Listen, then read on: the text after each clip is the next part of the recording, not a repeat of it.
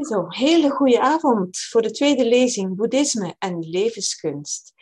Het is uh, eh, 15 februari, de tweede lezing. Er komt er nog eentje. En uh, ik wens jullie weer veel inspiratie vandaag. We zullen heel even pauzeren na een uurtje en dan op het einde is er zeker ruimte om uh, tijd te maken voor de vragen en antwoorden. Veel vreugde en uh, inspiratie vanavond. Het woord is aan Gerbert. Zo, goedenavond iedereen. Ik hoop dat iedereen ondertussen deel 1 gevolgd of althans gezien heeft. Zo, daarover gaat het. Ik ga dus meteen overstappen naar de essentie van wat de Boeddha gezegd heeft en waarover we het altijd ook eens zijn, waarover ook alle vormen van boeddhisme het eens zijn, wat niet voor alles zo is. En dat zijn de vier nobele waarheden, waar we vorige keer een beetje geëindigd zijn, ongeveer. Ik herhaal ze heel in het kort. Dat is de nobele waarheid van het lijden, dukkha in het Sanskriet. Ja. En nogmaals, dat zijn geen geloofspunten, dat zijn dingen die u uitgenodigd wordt om voor uzelf vast te stellen. Ja. Dukkha is wat zwaar omdragen is, wat we tegenwoordig de stress zouden noemen. Dat is niet altijd het grote lijden, de grote trauma's, maar gewoon het leven zelf met natuurlijk ziekte, dood enzovoort, de dingen van het leven. Dus het, het leven is vol lijden uiteindelijk. Lijden is ook gemakkelijk, is intuïtief, iedereen kan het, het wordt ook veel gedaan. Vandaar de behoefte aan nadenken over het lijden, en dat is wat de Boeddha voor ons heeft gedaan natuurlijk, en dat is de tweede nobele waarheid, de waarheid van de oorzaak van het lijden. Daar gaan we het vandaag straks ook nog over hebben. En dat zit altijd in, zoals de Boeddha zegt, en wat ik vorige keer ook getoond heb, in de, in de samsara, in het centrum van die samsara, staan de oorzaken, vooral de onwetendheid, onze illusies ook, ja. Illusies die natuurlijk een vorm van onwetendheid zijn, ja onze begeerten, onze gehechtheden, zoals vorige keer hebben gezegd, we gaan daar straks ook op terugkomen. Cognitieve dissonantie noemen we dat tegenwoordig. De nobele waarheid van het einde van het lijden, het opheffen van het lijden, ja. het nirvana. Wat is het ontwaken tot de ware aard van de realiteit? Daar gaan we dadelijk ook iets over zeggen, wat dat kan betekenen. En tenslotte de nobele waarheid van het achtvoudige pad, waar ik het vandaag dus uh, ook ga over hebben, waar we vandaag gaan mee beginnen. Ja. Dat zijn de diverse aspecten van het leven natuurlijk. Ja. En ik ga onmiddellijk naar dat achtvoudige pad. Dit is daar een voorstelling van. Het is wel in het Engels, maar dit is de klassieke, een van de klassieke voorstellingen van het achtvoudige pad. U zou kunnen zeggen, de acht punten die onze aandacht verdienen, waar we achtereenvolgens of gelijktijdig op kunnen letten. Ja. En die ik één voor één met u uh, zal bespreken. Ik heb u ook gezegd, de Boeddha heeft zelf niets geschreven. Het zijn allemaal optekeningen van zijn leerlingen en van volgelingen, dus ook interpretaties natuurlijk. En dat geldt vooral voor deze dingen. Over de vier nobele waarheden is iedereen het eens, daar is geen discussie over. Um, over deze punten op zich ook niet, maar natuurlijk, hoe verder we van het centrum verwijderd zijn, hoe meer ruimte er komt voor invulling, interpretatie enzovoort. Ja. En ook ik zal natuurlijk een visie daarop geven, een interpretatie, een invulling natuurlijk. Ja. En het eerste punt is het juiste inzicht. Het zijn acht juiste dingen, zoals ik u al gezegd heb, het juiste inzicht of de juiste zienswijze. En dan moeten we al meteen zeggen, of dan kunnen we al meteen zeggen, ja, wat is dat dan juist? Wel, een zienswijze, en dan zijn we meteen bij een centraal gegeven van de Boeddha. Een zienswijze ziet de Boeddha als een sluier tussen ons en de realiteit. En dat is een heel belangrijk concept. Ik zal daar verschillende keren ook nog op terugkomen. Want dat betekent dat tussen ons en de realiteit zich een soort sluier bevindt. Een sluier die de dingen versluiert, niet onmiddellijk zichtbaar maakt. Ja. Waardoor, we, waardoor ons, ons zicht eigenlijk bemoeilijkt wordt. Nu, die sluier, wat is dat dan? In, in iets modernere termen zouden we dat kunnen noemen een theorie. Een theorie is letterlijk een zienswijze van het Griekse theorein, zien, aanschouwen. Een wereldbeeld, een filosofie, een ideologie, een kader, een frame, om het uh, met modieuzere woorden te zeggen, een leesrooster, een bril, de bril waardoor wij kijken, die in werkelijkheid gevormd wordt door onze taal, de taal die wij spreken en de taal waarin wij denken. En dus taal bestaat uit woorden, de woorden die wij gebruiken. Dus je ziet heel concrete dingen achter dat enigszins versluierende beeld van de sluier. Ja? En de Boeddha zegt ook, en als ik deze woorden erbij zet, zien we ook, het gaat in wezen over een theorie. Mensen zeggen vaak, ja, maar ik wil geen theorie, ik wil praktijk. Ja? De Boeddha gaat ervan uit, en daar kom ik ook nog wel op terug, dat de theorie onze praktijk bepaalt. Iedereen heeft een theorie. Niet iedereen is zich daarvan bewust of denkt erover na, maar iedereen heeft een theorie. Dat we zeggen, een zienswijze, een manier van kijken naar de dingen, die u, die u kunt horen als u naar mensen luistert, naar wat ze zeggen, ja? met name naar hun taal, naar hun woorden, taal en woorden die een filosofie vormen, of een ideologie, of een kader, of een wereldbeeld. U, noemt het zoals u wil. Of, of, een prisma wordt ook soms gezegd, een, een bril. Ja?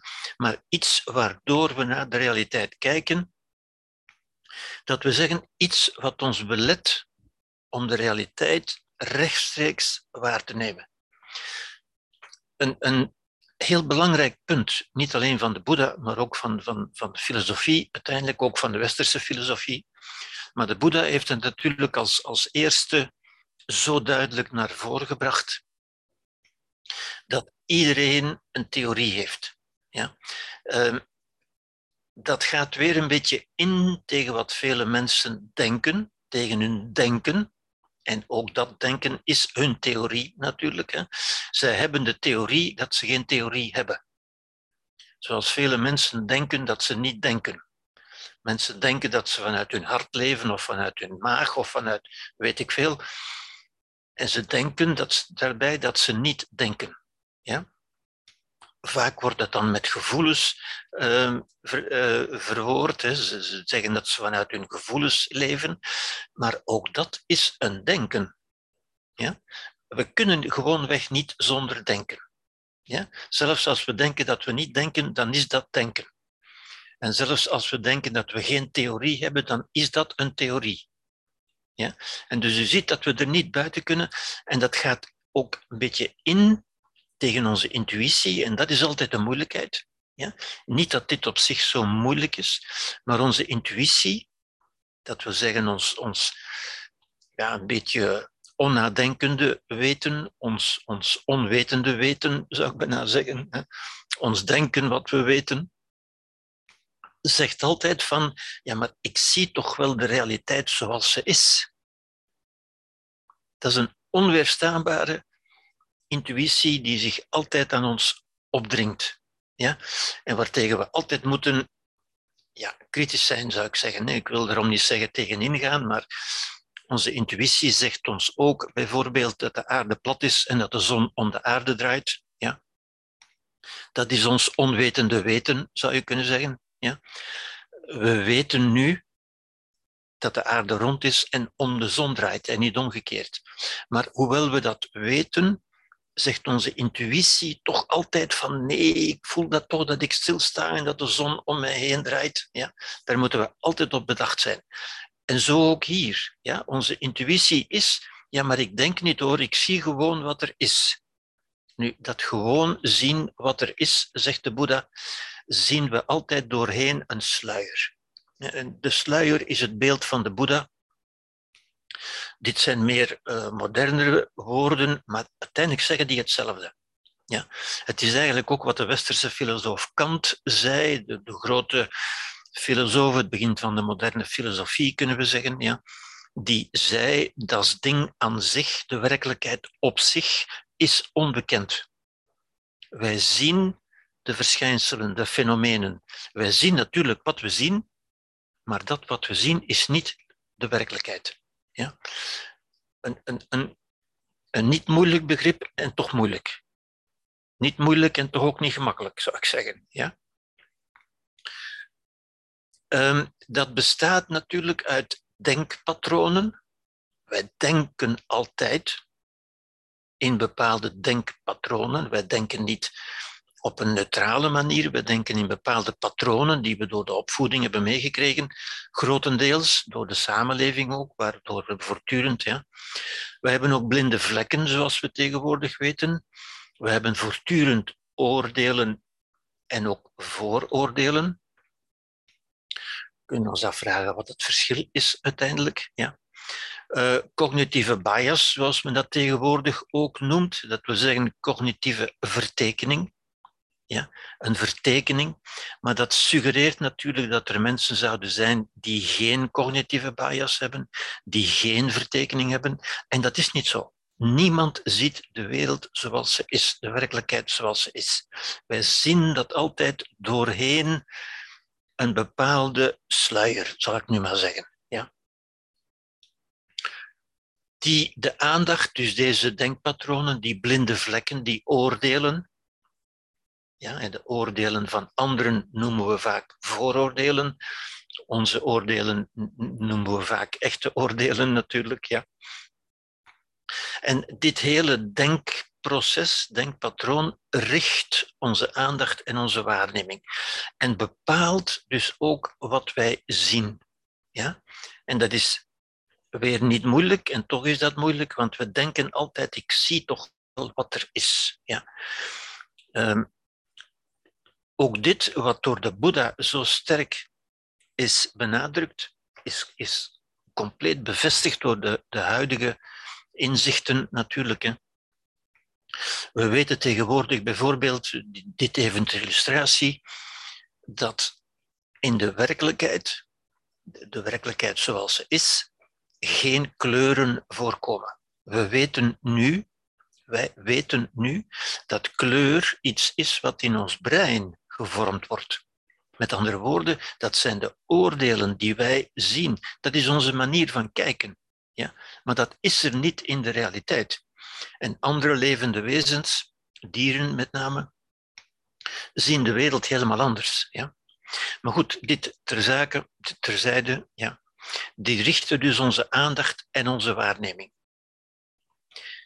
En vormen ons denken, ons spreken en ons handelen. Dus dat is echt een centraal inzicht. Alles wat wij denken, alles wat wij zeggen, alles wat wij doen, komt uiteindelijk uit onze theorie.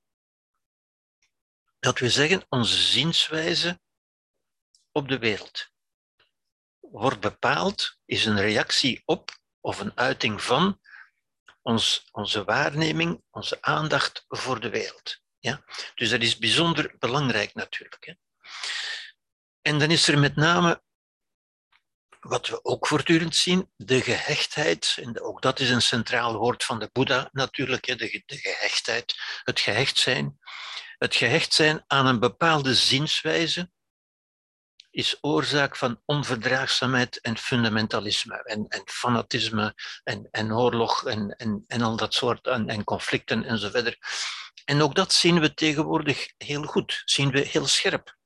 Wat zijn de conflicten tussen mensen? Ja. Dat zijn toch altijd gehechtheden aan bepaalde opvattingen.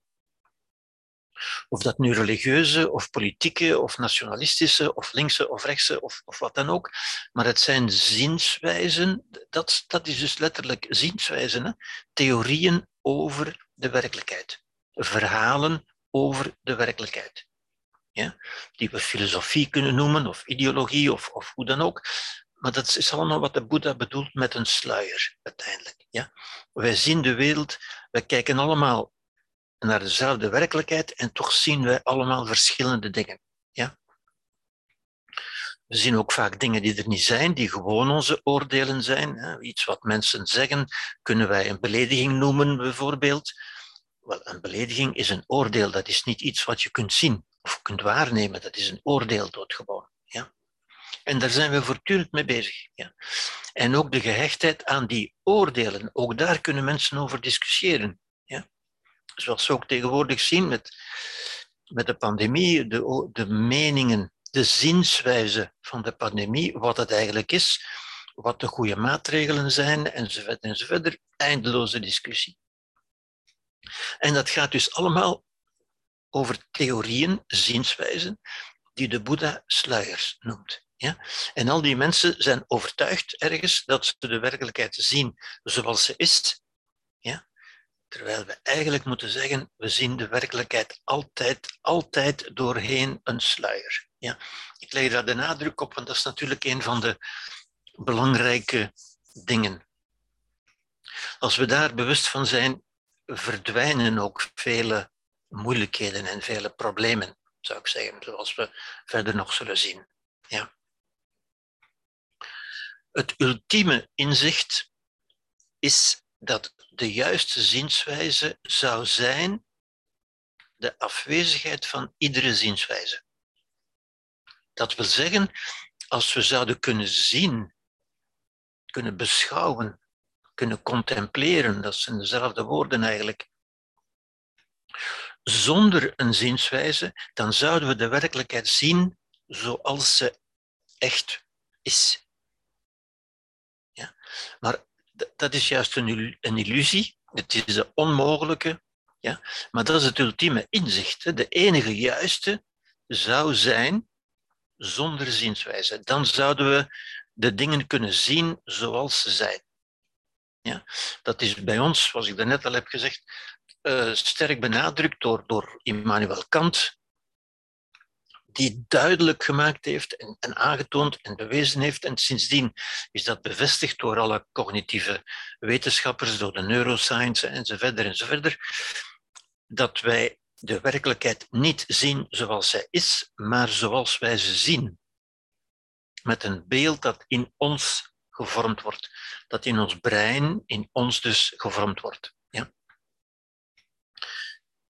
De Boeddha voert daarover geen theoretische argumentatie, maar, zoals ik al heb gezegd, maar streeft naar onmiddellijk inzicht en transformatie door verhalen.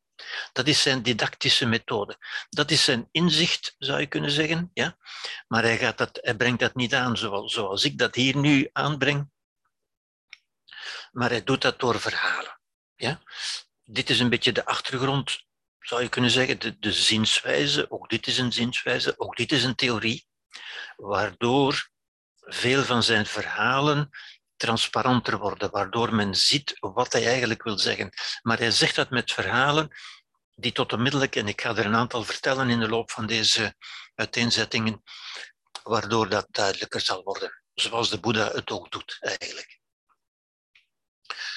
Ja, goed. Um, wat zijn die gezichtspunten waaruit bestaat die theorie, zeg maar, die zienswijze van de Boeddha? Wel, om te beginnen spreekt hij over eenheid. Eenheid met alles wat er is. Wij zijn deel van en een eenheid met. Terwijl het Westen natuurlijk veel meer zegt, wij, wij zijn afgescheiden, wij zijn afgescheiden en vandaar onderzoeken we de werkelijkheid en dat leidt tot onze objectieve wetenschap, ja? die, die bestaat uit wij tegenover de werkelijkheid. De Boeddha zegt veel meer, wij zijn deel van de werkelijkheid. Wij zijn daarmee verbonden. Wij zijn niet afgezonderd. Er zijn ook geen grenzen. En grenzen is zo'n typisch woord dat wij zo vaak gebruiken tegenwoordig, van mijn grenzen bewaken en zo verder, en geen, geen grensoverschrijding als het kan en zo verder. Ja. Er is ook geen individu, daar, daar kom ik dadelijk op terug. Maar wij zijn niet individu, dat wil zeggen niet afgescheiden van de werkelijkheid. Wij zijn een deel van de werkelijkheid. Wij horen daarbij. Ja. Wij zijn bijvoorbeeld onze voorouders. En dan, gaat, dan kan men heel ver gaan. Wij zijn niet alleen onze ouders, maar ook de apen, de reptielen, de vissen, de aarde, de zon, alles wat ons meegemaakt heeft. Wij bestaan uit sterrenstof en wij zijn geëvolueerd uit, uit al die levende wezens, die vissen, die reptielen, die apen enzovoort. En dat heeft ook allemaal zijn neerslag in ons. Dat zit eigenlijk allemaal nog in ons. Wij zijn dat in zekere zin. Ja? Wij zijn natuurlijk ook een mens, we zijn ook eruit voortgekomen, we hebben er ook iets aan toegevoegd, maar we zijn ook nog altijd dat, dat alles. Ook de aarde, ook de zon uiteindelijk. De kosmos zit ook in ons. Alles waaruit wij bestaan, alle atomen, alle moleculen, zijn gemaakt ergens in de kosmos, in sterrenstof, in de sterren. Ja? Wij zijn ook onze nakomelingen. Alles wat wij doen, leggen wij ook neer in onze nakomelingen.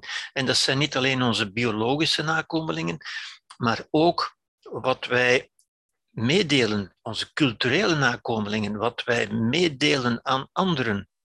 Ja? Hoe we anderen beïnvloeden. Wij worden beïnvloed en we beïnvloeden ook.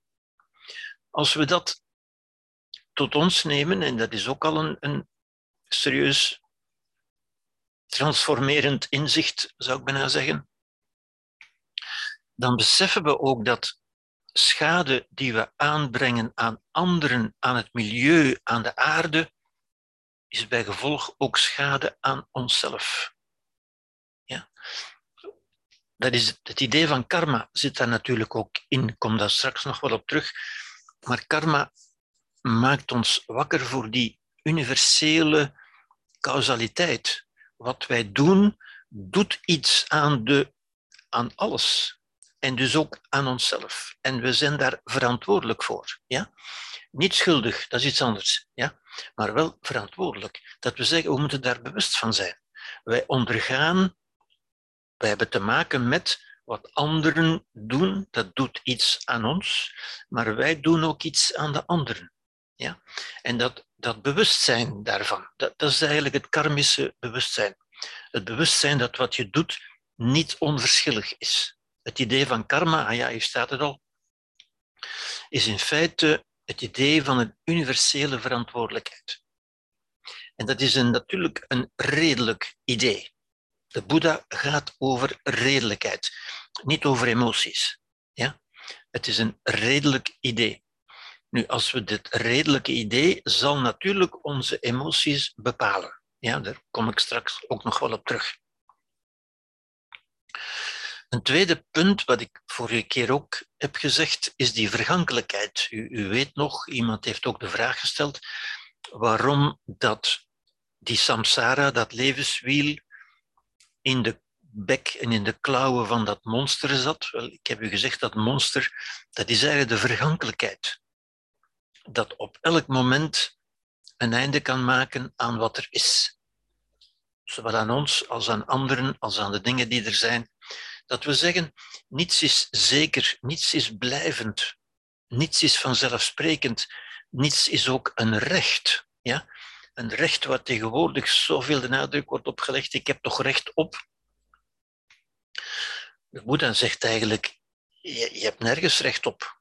Recht op is ook maar een oordeel, is ook maar een gedachte, natuurlijk. Hè? Waar, zou dat recht vandaan komen?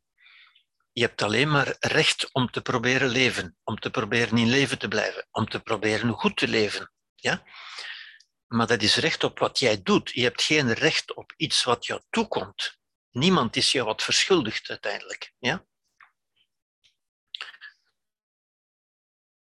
Geboorte en dood zijn in elk moment aanwezig. Dat is de vergankelijkheid dus. Ja?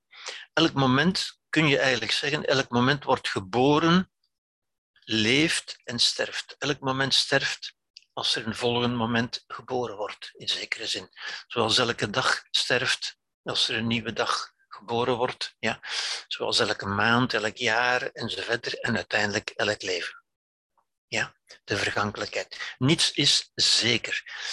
Die zekerheid waar mensen zo naar, naar verlangen, naar, naar snakken, zou men tegenwoordig zelfs zeggen. Ja?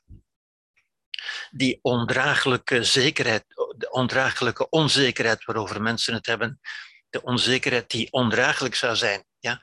Nu, de, Boeddha zegt eigenlijk van, van wen er maar aan, want alles is onzeker. Niets is zeker. Ja? Dat is een van de illusies, de zekerheid. Ja, ik heb u gezegd, eh, of de, of de Boeddha zegt althans, alle lijden komt uit onwetendheid en uit onze illusies. Wel, dit is een illusie, die zekerheid. Ja? Het is ook een vorm van onwetendheid natuurlijk. Hè? Als, we, als we het weten met het juiste inzicht, zoals de Boeddha zegt, zien we, begrijpen we, ja? met onze reden, ons inzicht, begrijpen we dat niets zeker is. De hele kosmos verandert voortdurend. Ja? En dat is een redelijkheid. Er is weer geen geloofspunt, dat is de redelijkheid natuurlijk. Ja? Ieder, u kunt dat begrijpen als u er wil over nadenken. Mensen kunnen ook willen er niet over nadenken natuurlijk, hè, omdat het zogezegd beangstigend zou zijn. Het is niet beangstigend, maar mensen kunnen erop reageren met angst. Zoals ik in de vorige lezingen over angst heb gezegd, niets is op zich beangstigend. Angst is een oordeel. Wij kunnen het als beangstigend beoordelen en dan gaan we ons ook angstig voelen, natuurlijk. Ja. Goed, Ehm, de cognitieve oorsprong van emoties en ervaring. Dat is een beetje moeilijk gezegd misschien.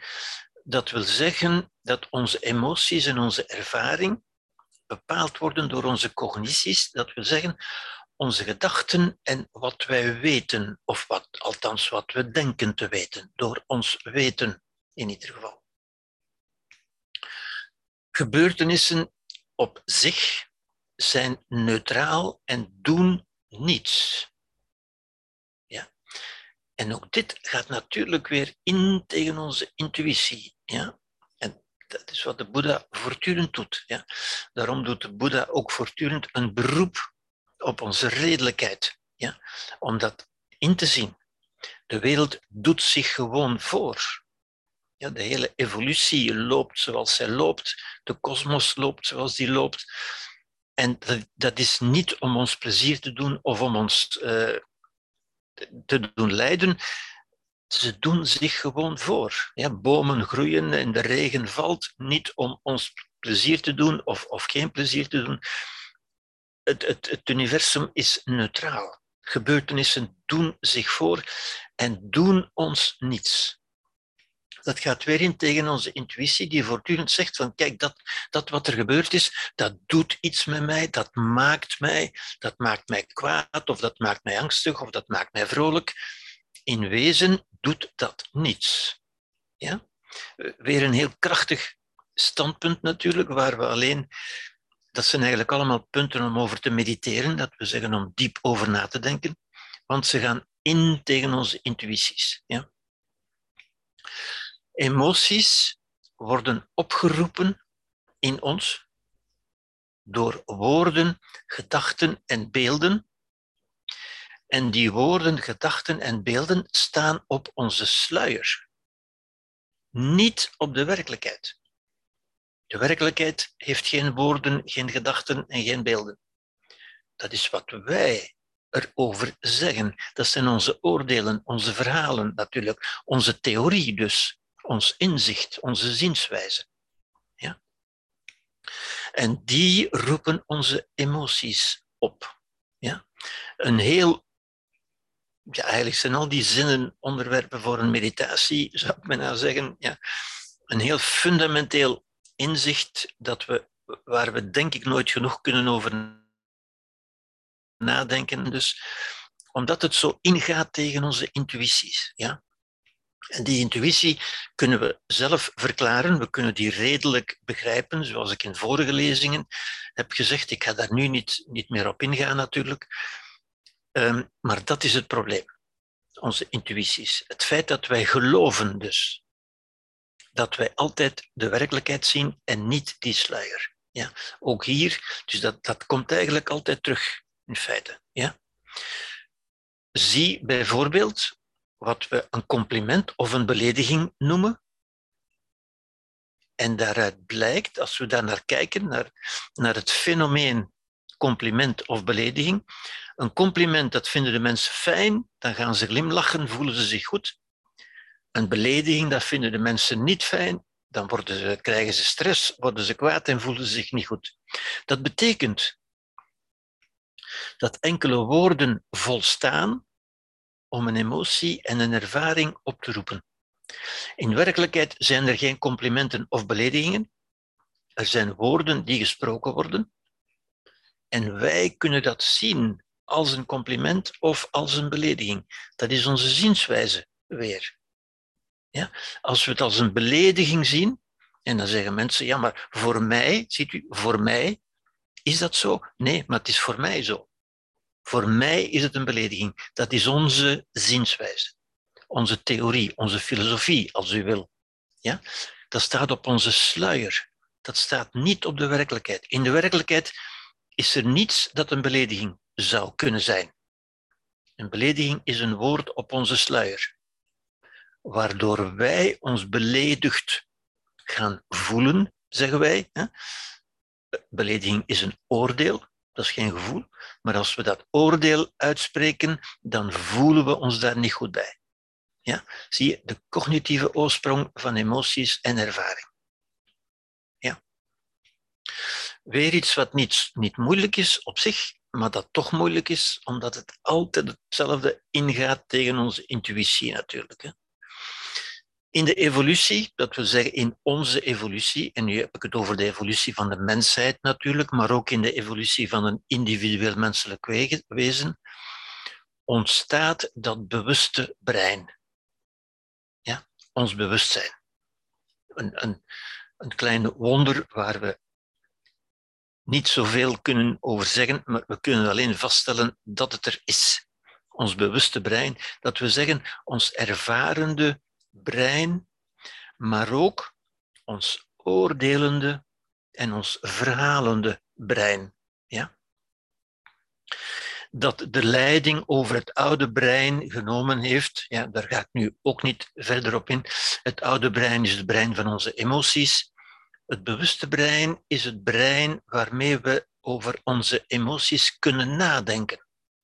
Dat is bijvoorbeeld wat hierdoor aangesproken en opgeroepen wordt. En dus u ziet ook hier, de Boeddha spreekt heel duidelijk tot ons bewuste brein, tot ons bewustzijn. Ja, dat zal ook verder nog duidelijker worden natuurlijk. Hè? Dat is tegelijk een kans en een probleem. Ja? Een kans en een probleem. Die oordelen die wij uitspreken over wat er gebeurt, daarmee kunnen we onszelf vrolijk maken of doen lijden. Ja? Dus dat is een kans en tegelijk een probleem. Het geeft ons een grote macht, maar tegelijk maakt het ons ook ja, afhankelijk van wat we ermee doen. Ja? Wayne Dyer zegt ooit, als je anders naar de dingen kijkt, veranderen de dingen waar je naar kijkt. En dat is in één zin heel diep gezegd, wat hier ook gezegd is eigenlijk, ja. De dingen waar je naar kijkt veranderen als je er anders naar kijkt. Met andere woorden, als je de dingen wil veranderen, kan dat? Ja, men kan dat door er anders naar te kijken. Ja. Kunnen wij het verleden veranderen waaronder we lijden? Ja, als we er anders naar kijken. Het verleden zelf kunnen we niet veranderen, natuurlijk. Maar wel hoe we er naar kijken. Ook mensen kunnen we niet veranderen, maar wel hoe we er naar kijken. Ook de toekomst kunnen we niet veranderen, maar wel hoe we er naar kijken. Ja? En als we er anders naar kijken, dan veranderen de dingen waar we naar kijken. Ja? Ik leg daar een beetje de nadruk op, omdat dat toch, de, de Boeddha zegt dat, dat is ook nu nog altijd een grote waarheid, maar ook een moeilijke waarheid, om de reden die ik u heb gezegd. Uiteindelijk is ook elke vorm van therapie, dat wezen even terzijde gezegd natuurlijk, ook die van de Boeddha uiteindelijk, ook de Boeddha helpt ons om anders te kijken, waardoor de dingen veranderen waar je naar kijkt. En elke vorm van therapie is in wezen dat. Ja? Een therapie kan de dingen niet veranderen, kan, kan de feitelijkheden, kan een trauma bijvoorbeeld niet veranderen, maar kan wel u helpen om er anders naar te kijken. En dat is ook het enige wat u anders kunt doen. Ja? Als, u, als u een trauma verwerkt hebt, zogezegd, daarmee is het verleden niet veranderd, de feiten zijn niet gewijzigd, maar u bent er anders gaan naar kijken. En dat is altijd wat een therapie doet en ook het enige wat een therapie kan doen. Ja. Goed. Een monnik, dit is zo'n verhaal natuurlijk, ja. Een monnik besloot alleen te gaan mediteren, weg van zijn klooster. Ja? De, de Boeddha legt niet uit zoals ik het nu heb uitgelegd, hij vertelt verhalen. Dit is een verhaal. Een monnik wou alleen gaan mediteren. Ja?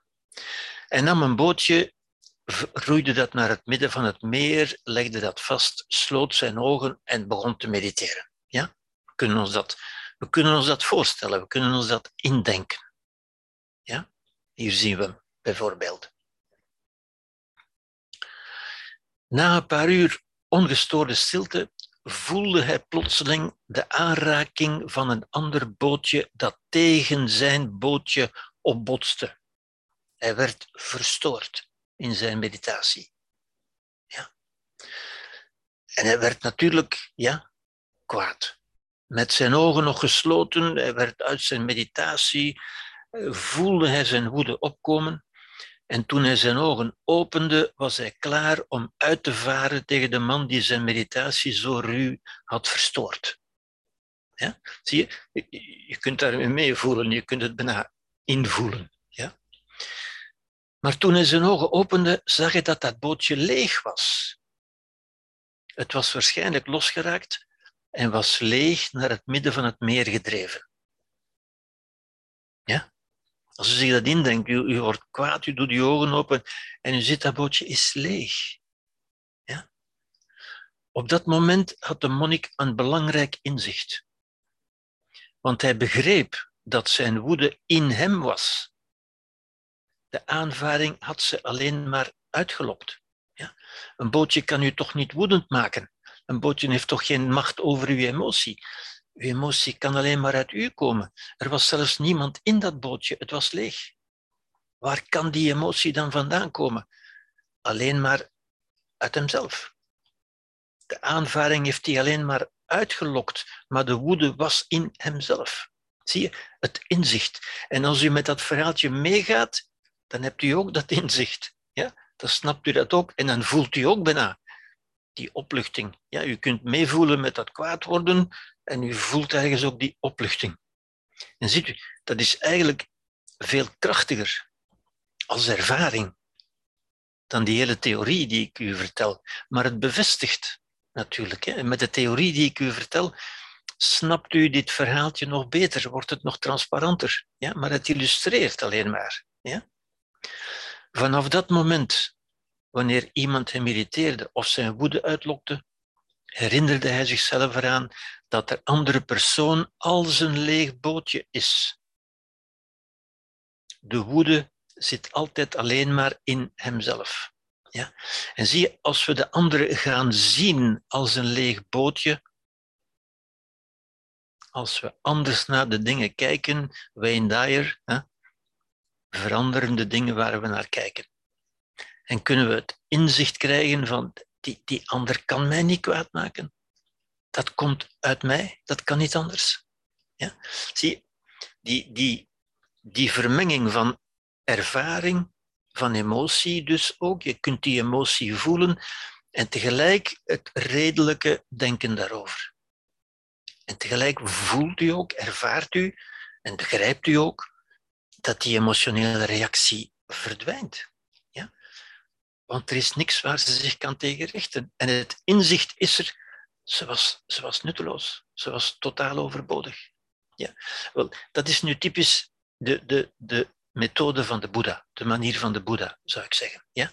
Door zo'n verhaaltje te vertellen, legt er het eigenlijk allemaal uit, wat ik, wat ik u ook theoretisch, inzichtelijk, begrippelijk heb uitgelegd. Ja?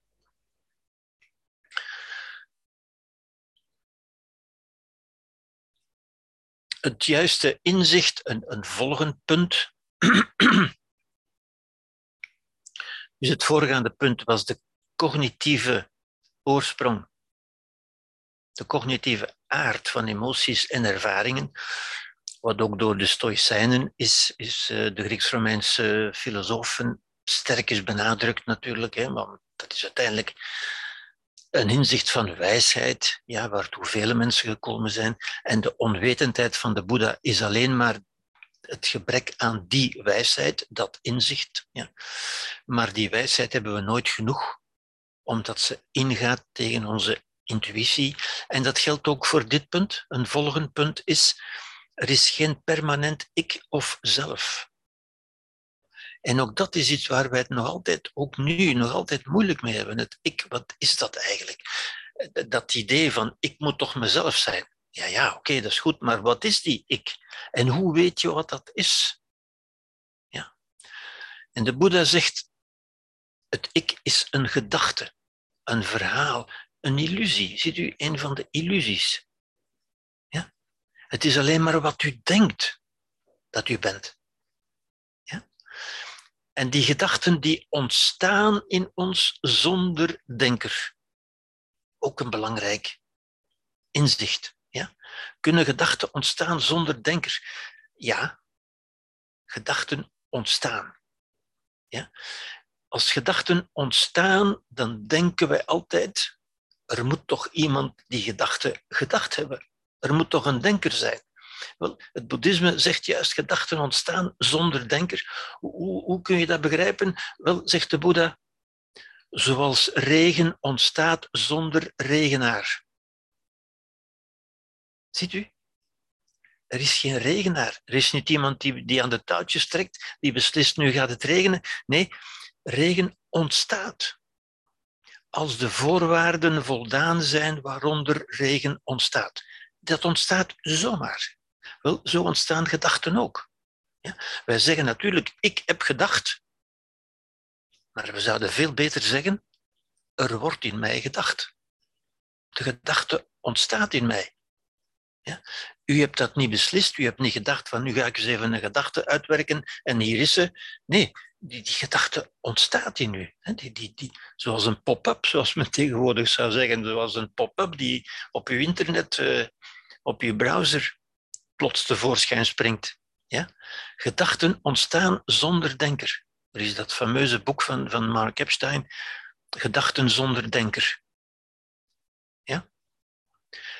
Intuïtief weer een keer, hè? er moet toch een auteur zijn. Van wie komt die gedachte? Van wie komt die gedachte? Wel, die komt van niemand. Zoals de regen van niemand komt. En ziet u, ook die vergelijking met de regen is weer, zou ik zeggen, een, een, een Boeddha-manier om dat begrijpelijk te maken. Hè?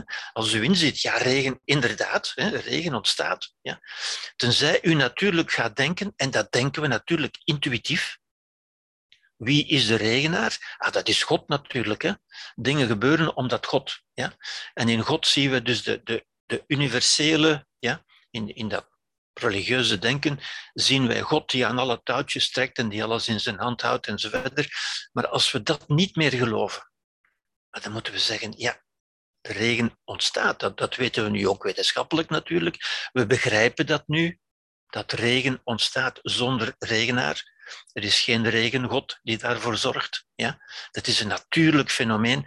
Wel, eigenlijk zijn onze gedachten even natuurlijke fenomenen die ontstaan zonder denker. Er is dus geen ik. Zoals er geen God is in de natuur, is er geen ik in onze inwendige natuur, in onze inwendige ecologie. Er is alleen een verhaal, een illusie weer. Ook dat is dus een van die illusies natuurlijk. Ja? Er is dus ook, ik zeg dus, ik maak natuurlijk een sprong. Uh, er is geen, we vinden gewoon geen positieve definitie van het ik. Ja? En het ik is zo'n verleidelijk idee, zo'n zo'n zo'n bijna dwingende gedachte, dat we altijd opnieuw gaan zoeken van wat, dat ik, ja, maar ik, ik, moet toch, ik moet toch iemand zijn. Ja? En men zegt ook voortdurend, je moet toch jezelf kunnen zijn, of, of ik kan niet mezelf zijn, en zo verder. We spreken er voortdurend over. Maar als we er gaan over denken, dan vinden we het niet. Ja. We vinden geen positieve definitie. Een positieve definitie wil zeggen iets wat we, wat we positief kunnen definiëren, kunnen, kunnen aflijnen, kunnen afgrenzen bijvoorbeeld. Ja? Wat we kunnen vaststellen, wat we kunnen waarnemen. Niks van dat alles. We kunnen dus wel, en dat is een interessante, redelijke stap, ja? een interessante denkpiste, een denkinstrument, zouden we bijna zeggen. Als we het niet positief kunnen definiëren, maar misschien kunnen we het negatief definiëren. Ja, inderdaad. We kunnen het negatief definiëren als we zeggen, het is wat je bent, dat wat er rest, dat wat er overblijft. Als je alles weglaat of wegdenkt of zogenaamd loslaat wat je niet bent. Ja? Dat is eigenlijk een, schitterende, schitterend filosofisch uh, instrumentje, een, een denk, uh, patroontje, een, een, denk, een denktechniekje zou je kunnen zeggen. Ja? Als je iets niet positief kunt definiëren, maar misschien kunnen we dan toch negatief definiëren. Dit wil zeggen, zeggen wat het niet is. Hè? Overigens, het hetzelfde denktruc zou je bijna kunnen zeggen, denkstrategie, wordt ook voor God gebruikt. Ja? Ook God vinden we natuurlijk nergens. God die dan toch intuïtief gezien de auteur moet zijn van alles wat er is, maar ook die God vinden we niet. En ook daar doet men hetzelfde. Men zegt, God is wat er overblijft als ik alles weglaat wat niet God is. Hij is niet dit, hij is niet dat, en zo verder. Ja? Nu, dat kunnen we bij onszelf ook. Wat is, wat is wat moeten we dan allemaal wegdenken? Wel, alles wat we niet zijn. Wat zijn we allemaal niet? Wel, dat is nogal wat. Ja? Dat is bijvoorbeeld, we zijn niet ons verleden, we zijn niet onze trauma's, we zijn ook niet ons lichaam, we zijn niet onze gevoelens, we zijn niet onze gedachten. Want gedachten ontstaan in ons, maar is niet wat we zijn. Ja?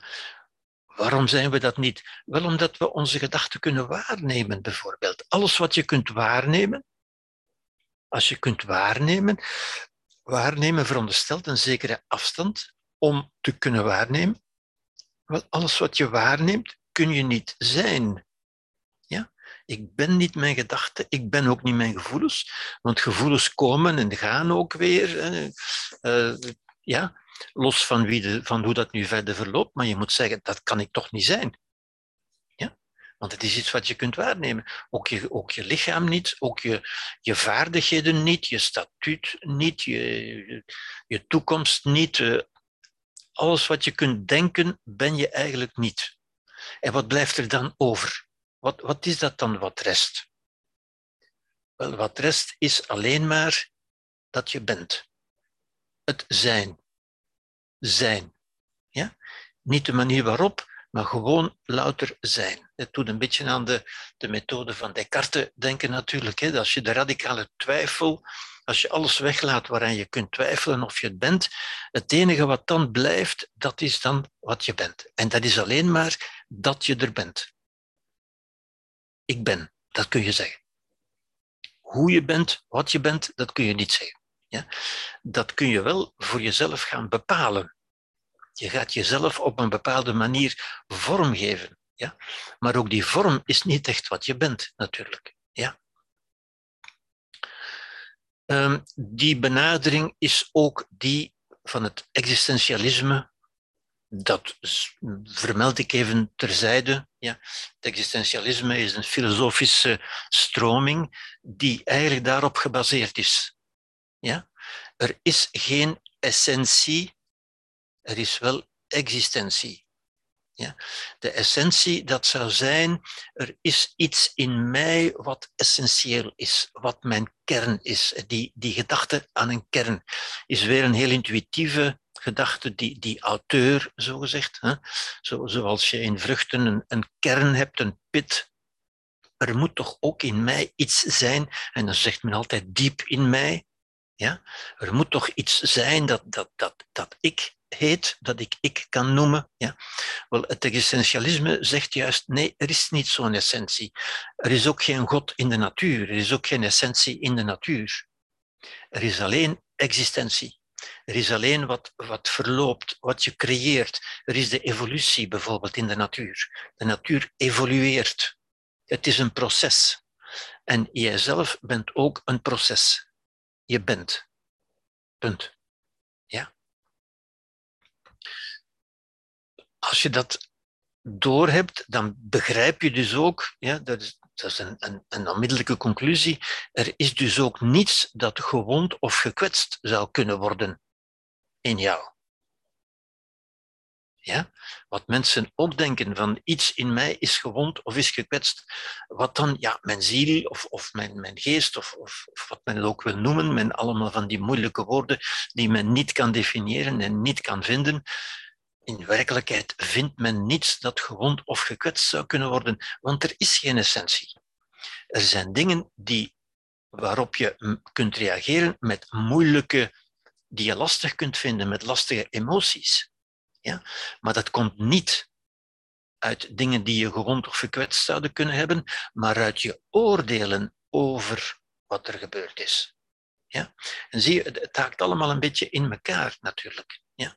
Er zijn lastige emoties, maar dat zijn geen wonden of kwetsuren. Ja? Emoties komen en gaan.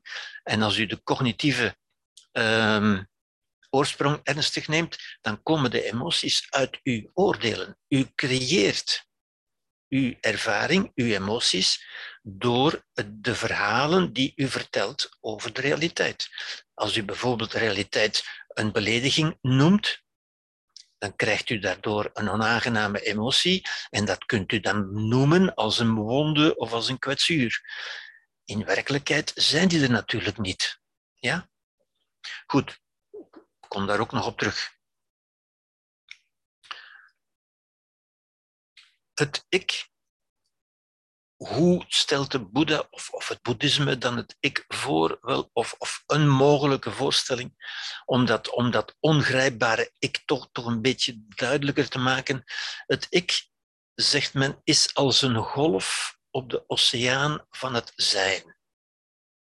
Ja? En dat kunnen we ons weer voorstellen. Ja? Golven denken, dat zij afgescheiden zijn. En als ik u dan dat beeld toon, dat, dat, dat fameuze bekende beeld, en zie je zo'n beeld, is Okusai natuurlijk, de grote golf van, van Okusai, dat maakt het meteen duidelijker. Je, je zou kunnen zeggen, wat wij zijn, dat is een voorstelling natuurlijk, om, om, het, om er toch een beetje greep op te krijgen. Wij zijn als de kop van zo'n golf. Dat is wat wij denken. Dat is niet wat wij zijn, dat is wat wij denken dat we zijn. En van daaruit kijken we naar andere golven, naar deze hier en naar deze hier en naar deze hier. En daarvan denken we, ah, dat zijn andere golven en daarvan ben ik afgescheiden. Ja? En dat is een heel mooi beeld eigenlijk. Ja? Want als we het zien, als we het begrijpen, ze worden door hetzelfde water doorstroomd. En dat water, daarvan zegt men dan in het boeddhisme en, en, ook in andere spirituele uh, tradities, dat is juist het bewustzijn. Wij worden doorstroomd door hetzelfde, ja, door die oceaan van zijn. Het is het zijn dat in ons tot, tot vorm komt, tot manifestatie komt, zegt men soms ook. Ja. En uit, uit onwetendheid, door onze onwetendheid, denken we van dat is wat ik ben. Ja? Nee, dat is maar wat voorlopig gevormd wordt. Ja? Het verandert voortdurend. Deze golf en deze golf en deze bestaan uit hetzelfde water. Wij worden doorstroomd. Hetzelfde leven stroomt door hier en door daar.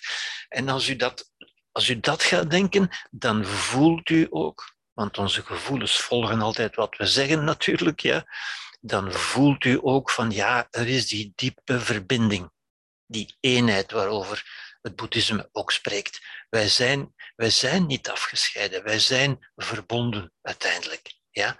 Wij zijn ook verbonden met Poetin en met Joe Biden enzovoort, want ook dat zijn vormen van leven. Ja? Waarmee wij, of we dat nu willen of niet, waarmee wij verbonden zijn. Althans, dat is een zienswijze. Ja? Maar dat is een zienswijze die ons brengt naar meer verbinding, zoals dat tegenwoordig heet. Ja? Is dat echt verbonden? Het, het is eigenlijk duidelijker van te zeggen, wij worden doorstroomd door hetzelfde water, door hetzelfde leven, door hetzelfde bewustzijn. Ja? Ziet u een manier van kijken waardoor onze ervaring bepaald wordt en als we anders kijken, hebben we een andere ervaring transformerende inzichten. Ja? Ze bestaan uit dezelfde materie. De materie is het water hier. De materie in ons, zou je kunnen zeggen, is het leven, het bewustzijn, in een andere vorm. Wij zijn alleen maar andere vormen. Ja? Meditatie is juist het bewustzijn van die oceaan is tot bewustzijn komen, tot wijsheid komen, tot inzicht komen. Tot een inzicht dat ons een andere ervaring geeft. Ja? Het bewustzijn van de oceaan, en dat leidt tot wat we dan met een duur woord transcendentie kunnen noemen. Dat wil zeggen het overschrijden, het grensoverschrijdend inzicht, zou je kunnen zeggen, dat wij niet afgegrensd zijn, want als je zegt, waar is de grens tussen deze golf en deze golf. Ja? Een grens is een duidelijk concept, maar in de realiteit vind je het nooit terug. Er is geen grens. Het loopt over van het ene in het andere. Er is gewoon geen grens. Alle grenzen zijn fictief uiteindelijk. Ja. Als een golf verdwijnt, als wij sterven dus, als een golf sterft, wat gebeurt er dan? Wel, er gaat niks verloren zij geeft gewoon haar impuls, haar energie, zoals men zou kunnen zeggen. Zij geeft die door aan een volgende golf. Die, de energie gaat nooit verloren. Die energie die blijft en die, uit die energie ontstaat een volgende golf. Ja? Ziet u wat een, wat, een, wat een mooi beeld daaruit ontstaat als we er zo gaan over denken? En dat kunnen we, we kunnen vanuit die, met die filosofie, met die ingesteldheid denken natuurlijk. Ja. En dat sluit weer aan bij iets wat, wat ook in de westerse filosofie bedacht is natuurlijk. En eh, op een bijzonder mooie wijze, bijvoorbeeld door David Hume, de Schotse filosoof, 18e eeuw, David Hume, die zei letterlijk, als ik dood zal zijn, als mijn golf zal ophouden te bestaan, dan keren de bestanddelen, de atomen, de moleculen, die nu in dit organisme aanwezig zijn, terug naar het grote geheel. En ze zullen daar even nuttig zijn als toen ze in dit organisme waren. Ziet u, we geven gewoon onze energie, onze impuls, onze materie, we geven dat gewoon terug. Er verdwijnt eigenlijk niets, we geven dat terug. Ja, het keert terug naar het grote geheel, naar de oceaan van zijn. En daaruit ontstaan dan weer andere golven. Ja?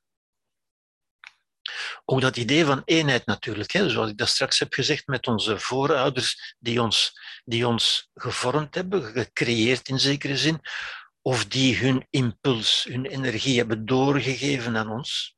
En wij geven ze door aan de volgende. ja?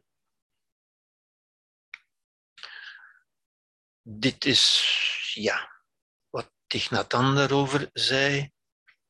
enlightenment, verlichting, is als een golf zich realiseert dat zij de oceaan is, dat zij deel is van de oceaan. Die golf is niet afgescheiden van de oceaan, die is een deel van de oceaan. Die is een tijdelijke vorm die de oceaan hier aanneemt. Maar die vorm verdwijnt terug in de oceaan en er is niets verloren. Ja.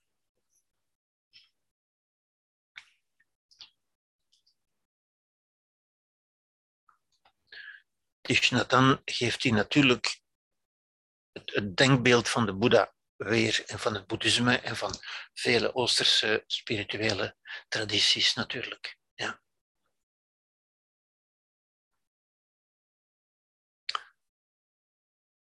Wat is er nog? Ja, het idee van pijn. En dan zijn we aan het idee van lijden. En ja, ik zie dat het nu 20 uur 31 is. Voor ik daaraan begin, zouden we misschien nu kort kunnen pauzeren.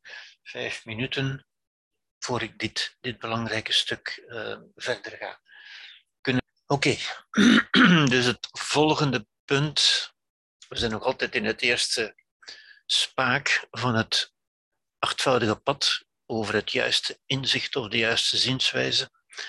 En dat gaat ook over het juiste inzicht over pijn, lijden, dus lichamelijke versus psychische pijn. Ja, psychische pijn is wat we lijden noemen. Ja. En dan kunnen we zeggen, lichamelijke, fysieke pijn, dat is duidelijk. Dat is een fysiologische reactie in het lichaam. Dat heeft met het lichaam te maken. Die reactie is vaak een kramp, een verkramping. En een verkramping is weer een makkelijk te begrijpen beeld natuurlijk. Ja. Dat is het gevolg van orgaandysfunctie, een, een niet goed werkend orgaan, of de beschadiging van een weefsel. Als u een been breekt, een botbreuk bijvoorbeeld, uh, dat is weefselschade, dan is er ook duidelijke pijn. Ja? Die is objectief aantoonbaar. Niemand zal erover discussiëren, dat is duidelijk. Ja? Helemaal anders gaat het over psychische pijn. Psychische pijn, en ik heb pijn tussen aanhalingstekens gezet hier, ja. Want dat is vaak niet echt pijn, maar dat is wat we lijden noemen. In de vorm, in de bekende vormen van bijvoorbeeld verdriet. Iemand die verdriet heeft omdat een relatie geëindigd is of omdat iemand uh, zijn leven beëindigd heeft. Dat verdriet is geen lichamelijke pijn. Dat is wat we dan noemen psychische pijn, maar dat is juist wat we lijden noemen. Uh, rouw is dat ook natuurlijk, hè, het rouwen om iets. Ja? Dat is een reactie in de psyche. Dit was een reactie in het lichaam, dit is een reactie in de geest. De geest, de mind, ja, het bewustzijn, de geest, de ziel, al die woorden die we kunnen gebruiken voor dat ja, dat ongrijpbare iets wat de psyche is, de mind, dat geestelijk leven. Ja. En dat is waar die pijn, dat lijden zich ook bevindt. Er is dus geen objectief, het is een mentale kramp. Er is ook geen externe oorzaak. En dat is natuurlijk een heel moeilijk punt. Weer, weer een van die moeilijke punten. Niet omdat het op zich moeilijk is, maar omdat het weer ingaat tegen onze intuïtieve overtuiging en onze intuïtieve ervaring. Ja? Um, het is nog een beetje verder doorgetrokken, zou ik zeggen, van wat ik daar straks heb gezegd. Ja? Externe gebeurtenissen doen ons niets, zijn neutraal. Ja? Iemand die aan het einde van zijn leven komt, die sterft, dat is een gebeurtenis. In wezen doet dat aan ons niets, maar wij reageren er wel op. Wij reageren met pijn, met lijden, met verdriet, met rouwen enzovoort, maar dat doet zich voor in ons. Ja? Als het van dat overlijden zou komen, van het feit dat die mens zijn leven beëindigd heeft, dan zou iedereen in zijn buurt moeten lijden. En dat is niet zo. Sommige mensen laten het onverschillig en anderen kunnen zelfs blij zijn dat iemand dood is. We zijn blij dat Hitler dood is, bijvoorbeeld. Ja? Nu, als het mogelijk is, als het zelfs maar denkbaar is, als het zelfs hypothetisch, indenkbaar mogelijk is dat iemand er blij om is, dan moeten we zeggen, het kan niet die feitelijkheid op zich zijn. Het is een reactie. Mensen kunnen reageren, zouden kunnen reageren met blij zijn, zoals anderen reageren met verdrietig zijn. Dat is wat, er, wat wij doen, wat in onze geest gebeurt. En dat is waar de Boeddha het natuurlijk wil over hebben, over dat lijden. Ja? Niet de pijn na een botbreuk, dat, daar, daar is niet veel aan te doen, tenzij dat genezen, en dat geneest ook vanzelf, en dat heeft ook tijd nodig. Maar dat lijden, dat psychische lijden. Ja? En het, het, een eerste, een, belangrijk punt, maar een moeilijk punt voor velen, Nogmaals, niet omdat het zo moeilijk is, maar omdat het ingaat. Ja? Er is geen externe oorzaak. Ja? Dat we zeggen, niets doet ons lijden. Ons lijden komt altijd uit onszelf. Ja? Ja? En wat niet in het bewustzijn is, bijvoorbeeld wat men niet weet, en dus niet in het bewustzijn is, kan geen oorzaak van lijden zijn. Ja? En dat is weer door redelijk inzicht. Dat is geen geloofspunt. U moet dat niet zomaar geloven. U kunt daar redelijk over nadenken. Ja? U kunt bedenken, stel dat als iemand sterft, zeg maar, ja, uh, dan kunt u daaronder lijden. Maar stel u voor dat iemand gestorven is zonder dat u het weet dan is de feitelijkheid dezelfde. Die mens is evengoed gestorven, die is evengoed dood. Maar als u het niet weet, dan gebeurt er bij u niets. Ja? En als u het twee dagen later, of een week later, of een jaar later verneemt, dan pas is er lijden. Met andere woorden, als het in uw bewustzijn is gekomen. En dat wil duidelijk zeggen, ik denk dat we daaruit niet anders kunnen concluderen dan dat het uw bewustzijn is, niet de feitelijkheid. Die feitelijkheid kan al lang voorbij zijn, maar als u het nu pas verneemt, ja, stel dat u voor een jaar op reis bent en u komt terug en uw lievelingshuisdier is overleden, dan gaat u dat erg vinden. Maar u vindt dat erg niet op het moment dat het gebeurd is, maar op het moment dat u het verneemt. Ja? En ziet u, die, die, die redelijke gedachtegang, dat is een redelijke gedachtegang. Ja? Dat is het gebruik van de reden, je kunt dat niet anders noemen, dat is wat we reden noemen. Dat gaat niet over aanvoelen, dat gaat over de redelijkheid. En u kunt met uw redelijkheid begrijpen en bij uzelf vaststellen dat u dat pas erg vindt op het moment dat u het verneemt. Ja? Dat erg vinden, dat is natuurlijk een gevoel. Ja? Maar dat gevoel ontstaat pas als het in uw bewustzijn binnenkomt. Niet als de feiten zich voordoen, maar als het in uw bewustzijn komt. En dan nog, hè, hoe u er dan op reageert, wordt bepaald door hoe u er naar kijkt. Hoe u het in uw bewustzijn vormgeeft, met andere woorden. Hoe u er in uw bewustzijn gestalte aan geeft. Niet door de feiten op zich, maar door de manier waarop u het in uw bewustzijn voorstelt. Ja? Uh, die voorstelling kan heel traditioneel zijn, natuurlijk, hè, want die wordt in ons grotendeels bepaald door wat men normaal vindt, wat men ons geleerd heeft normaal te vinden. Ja? En we hebben nu eenmaal geleerd dat een overlijden, dat dat erg is. Dat we daar moeten over rouwen en een rouwarbeid doen enzovoort. enzovoort. Er zijn culturen waar men daar anders mee omgaat, in de Indische cultuur bijvoorbeeld. En ook dat kan ons redelijk doen inzien dat die manier van ermee om te gaan eigenlijk een cultureel bepaalde, dat we zeggen een aangeleerde manier van omgaan is. Ja? Oké? Dus lijden, psychische pijn. In wezen is er geen pijn als we het woordje pijn, zoals ik het graag doe, het woordje pijn voorbehouden voor fysieke pijn, lichamelijke pijn, die duidelijk is. De psychische pijn, dat is wat we lijden noemen. Dan hebben we meteen ook een goede definitie, een goed onderscheid tussen pijn en lijden. Pijn is in het lichaam objectief aantoonbaar. Psychische pijn, psychisch lijden dus, is in de geest geen externe oorzaak, ook niet objectief aantoonbaar. U kunt eronder lijden en uw buur kan er niet onder lijden, of omgekeerd. Ja? Er is natuurlijk wel een externe of interne gebeurtenis, maar dat is de aanleiding, dat is niet de oorzaak. Dat is de aanleiding, dat is de context waarin dat bij u is ontstaan. Ja? Waarin die gedachte, die ervaring bij u is ontstaan. Ja? En die is ontstaan doordat, door, omdat u ze zo gevormd hebt. Ja? Daarom niet bewust maar ze is in u gevormd. Als het in u gebeurt, dan kunt u er ook iets aan doen. Dat is het goede nieuws. Ja?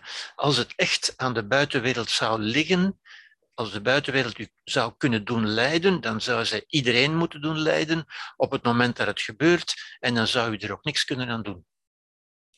Het feit dat men er iets kan aan doen, met therapie bijvoorbeeld, of zoals Wijndaaien gezegd, door er anders naar te kijken, toont duidelijk aan dat het niet met de feitelijkheid te maken heeft, maar met ons bewustzijn. Ja? Ziet u, het, is weer in wezen niet moeilijk en toch is het ook niet gemakkelijk. Ja? Oké? Lijden of verdriet is, ik ga er nu even verder op in, nu, nu ben ik weer iets aan het uitleggen natuurlijk, op de manier dat de Boeddha het niet heeft uitgelegd. Hè. Ik geef u nu een stuk inzichtelijkheid, een stuk begrippelijk, conceptueel denken. Ik ga dadelijk ook weer een verhaal vertellen, zoals de Boeddha het deed. Ja? Dus lijden is, zoals ik net heb gezegd, een intrapsychisch, in de psyche. Een conflict, een oorlog, een ruzie, een conflict, een wrijving, een schuring tussen incompatibele cognities. Dat wil zeggen onverenigbare cognities, gedachten of bewustzijnsinhouden. Ja? U ervaart eigenlijk een conflict in uzelf. En dat is wat we het lijden noemen.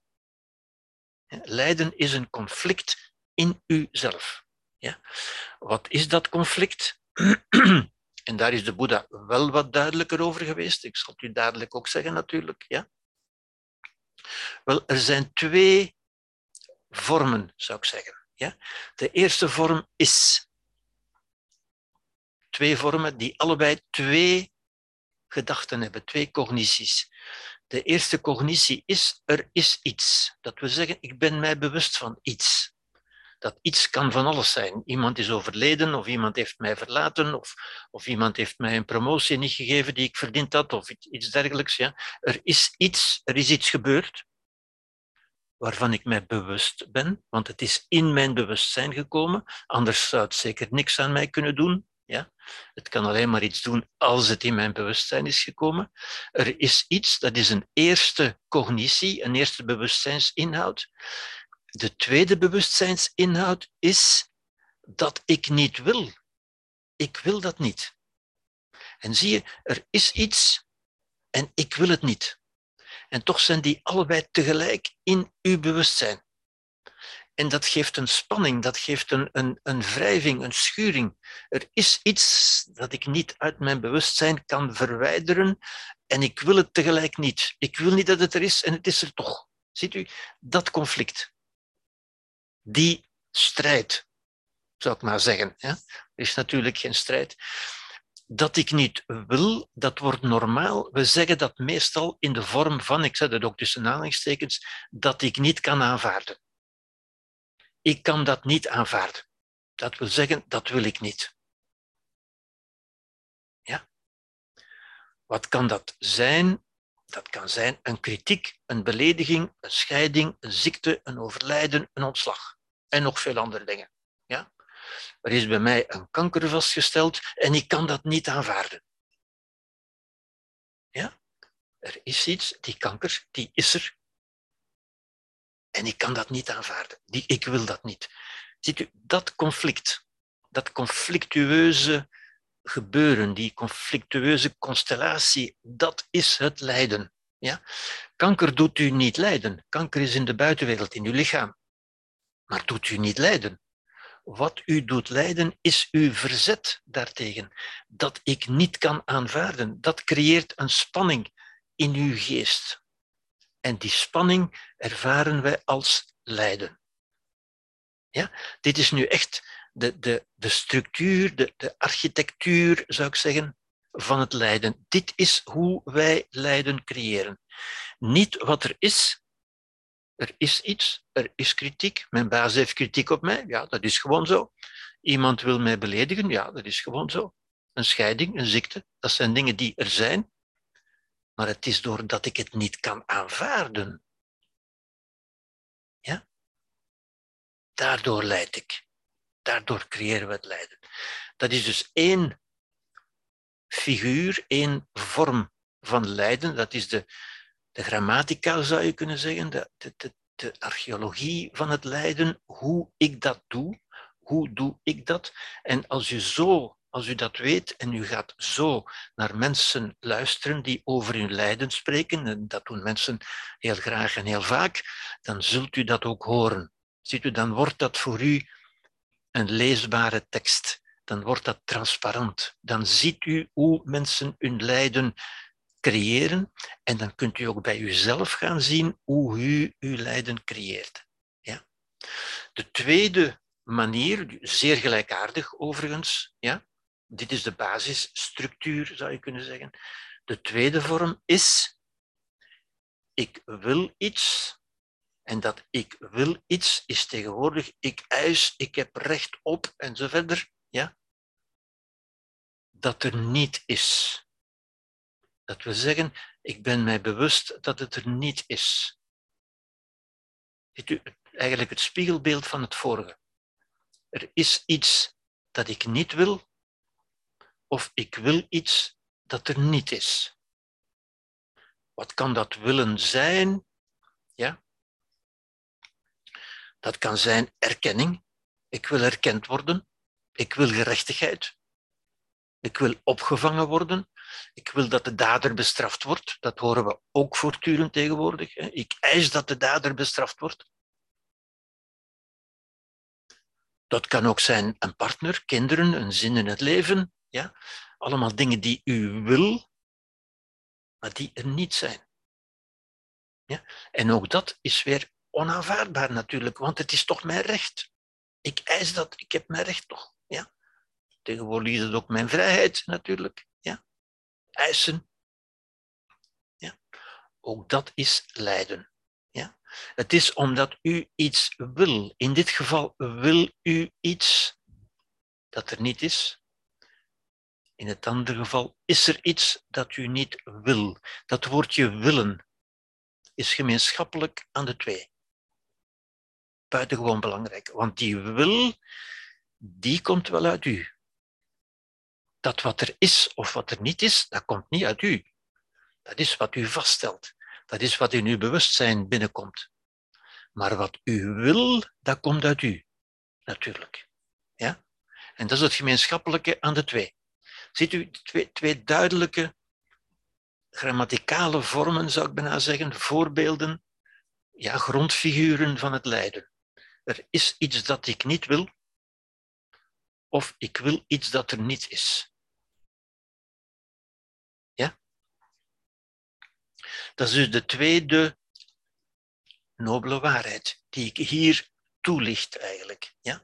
De tweede nobele waarheid ging over het begrijpen van het lijden. De oorzaak van het lijden. Het begrijpen van de oorzaak van het lijden.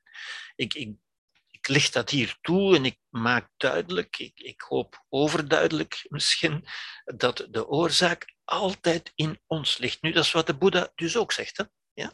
Want als het niet in ons zou liggen, zouden we er ook niks kunnen aan doen.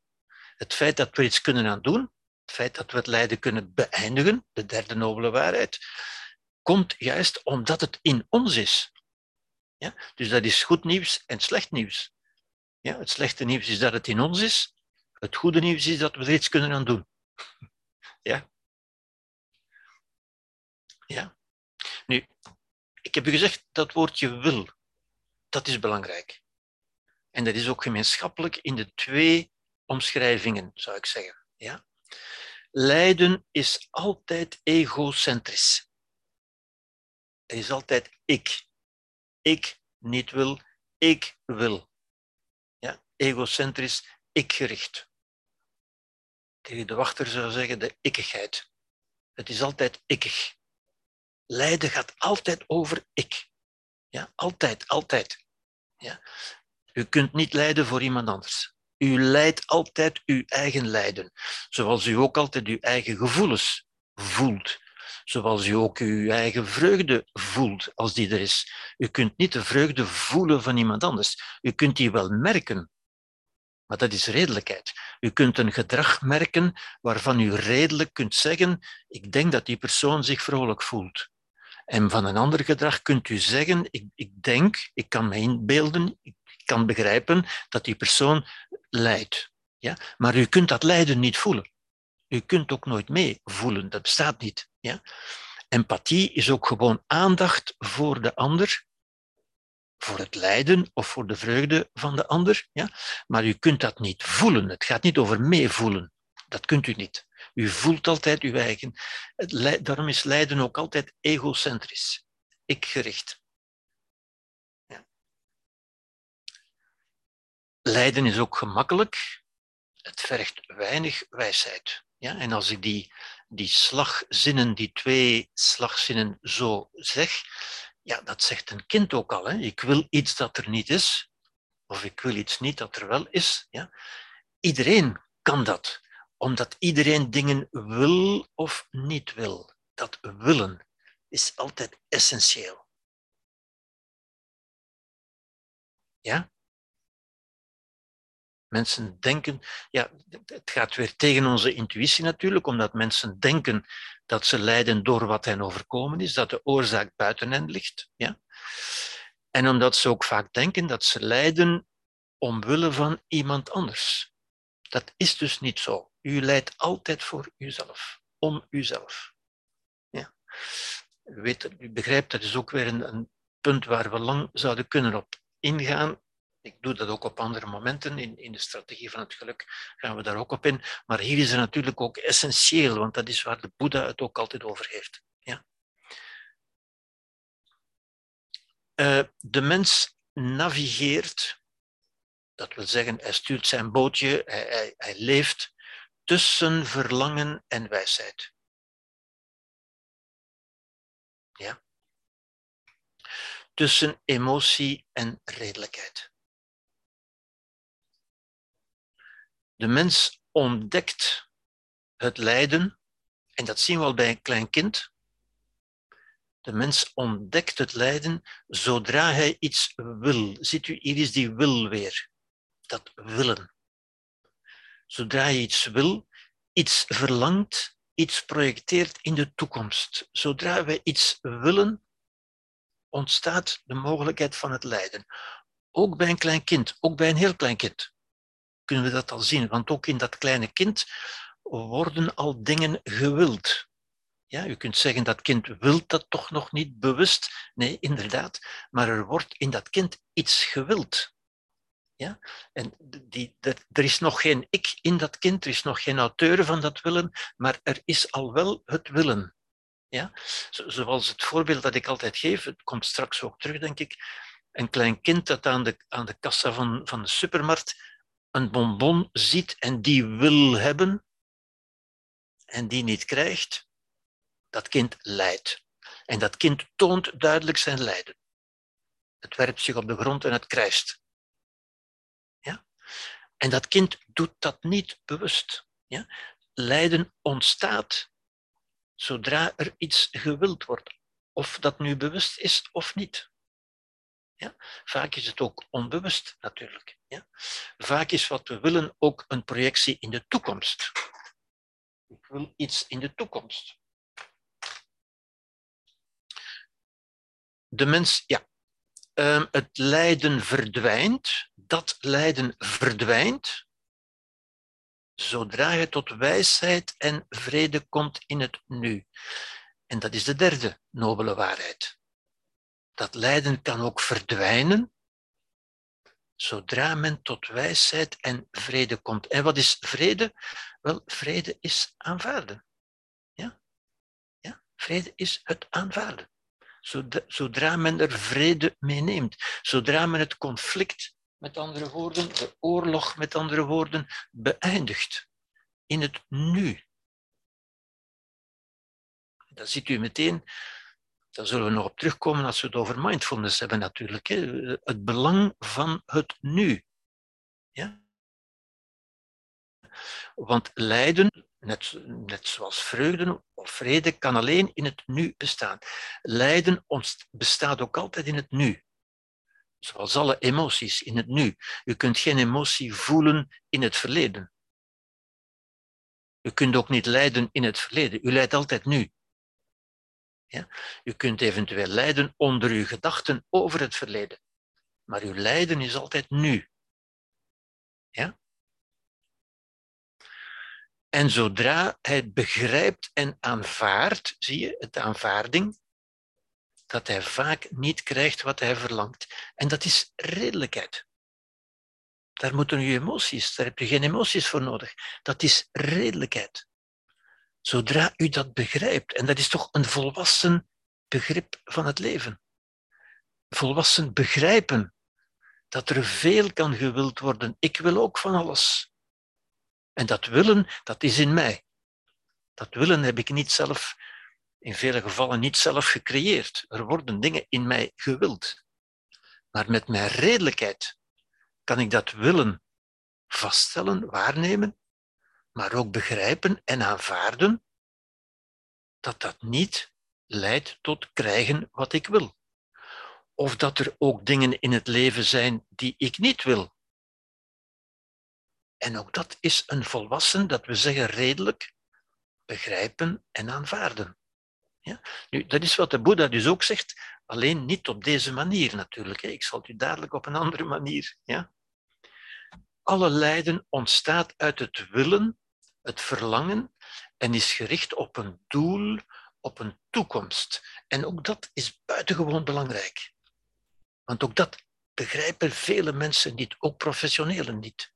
Men gaat vaak, als er lijden is, bijna altijd, eh, ook als ik op Facebook kijk, in bijna elke post staat het wel in, dat mensen lijden vanwege het verleden. Nu, dat kan dus niet. Men lijdt omdat men iets wil en dat willen is altijd gericht op, een, op iets op de toekomst. Tenzij men natuurlijk, en dat is weer het, het, het onwaarschijnlijke, het, het, het ongelooflijke, wat we met ons bewustzijn kunnen doen. Ja? Ik zou ook kunnen willen dat mijn verleden anders was. Maar dat is natuurlijk een totaal fictief illusoir willen, waartegen de eenvoudige volwassen redelijkheid komt, ja, maar dat kan gewoonweg niet. Uw verleden kan niet veranderen, zal niet veranderen. Ook als de dader gestraft zal worden, zal het verleden niet veranderen. Dat straffen heeft er niets mee te maken. Ja? Het echte willen, wat wij echt willen, wat alles wat leeft wil, is leven. Je wil leven. Je wil verder leven. Ja? Dat, zit ook in elk dier, in elke plant zelfs, in elke bacterie. Alles wat, wat is, wil verder leven. Dat verlangen is een doel op een toekomst. Het willen is altijd gericht op de toekomst. Als ik, zou, als ik zeg, ik wil dat mijn verleden anders is, dat kan ik wel zo, ik kan die woorden uitspreken, maar wat, wat is dan het doel daarvan? Wel, het doel is dat ik hoop, verwacht, dat ik daarmee een betere toekomst zal hebben. Ik zal een betere toekomst hebben als mijn verleden anders is. Ja? Nu, als men zich dat tot doel stelt, als men dat soort denken toelaat, zou ik bijna zeggen, of onderhoudt, dan is men in een paradoxaal denken. Daar kan men niet uit. Dan zit men in lijden waar men niet uit kan. Ja? Het is pas door de volwassen redelijkheid, door te begrijpen en te aanvaarden dat het verleden niet zal veranderen, maar dat het van de andere kant ook niet mijn toekomst onmogelijk maakt, dat we het lijden kunnen beëindigen. Ja, dat is de les van de Boeddha uiteindelijk. Ja. Alle lijden eindigt door wijsheid, aanvaarding en vrede, redelijkheid dus, in het nu. Dat is de les van de Boeddha in één zin samengevat, zou ik zeggen. Ja.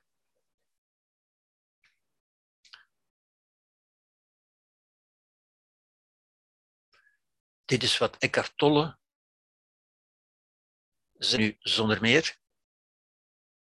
When you live in complete acceptance of what is, als u leeft in volledige aanvaarding van wat is, that is the end of all drama in your life. Dan is dat het einde van alle drama in uw leven.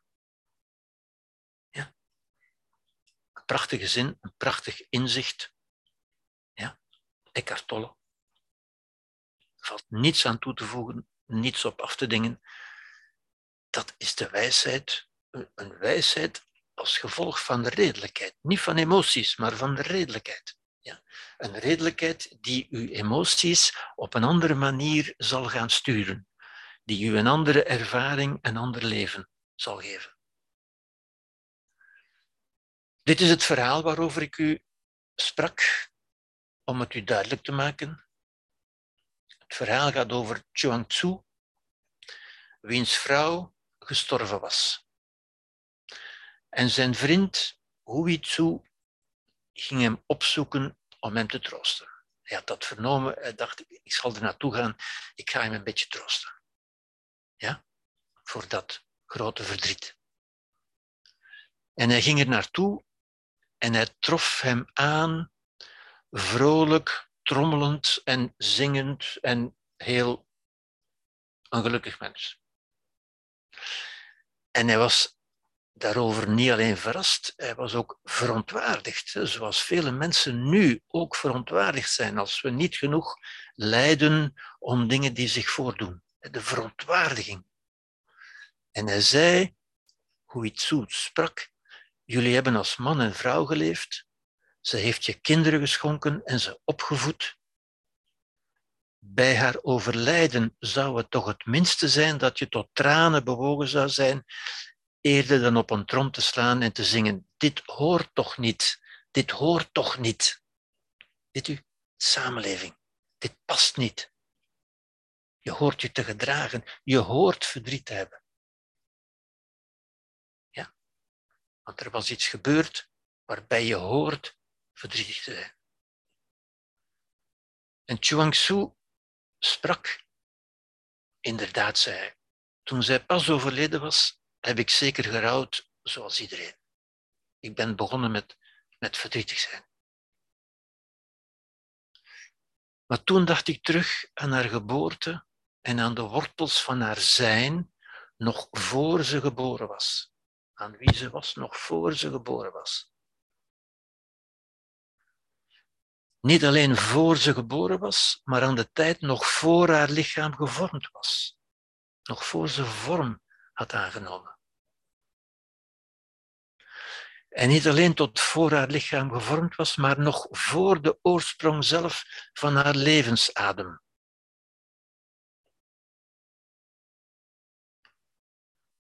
En haar levensadem onderging een transformatie en toen kreeg zij een lichaam.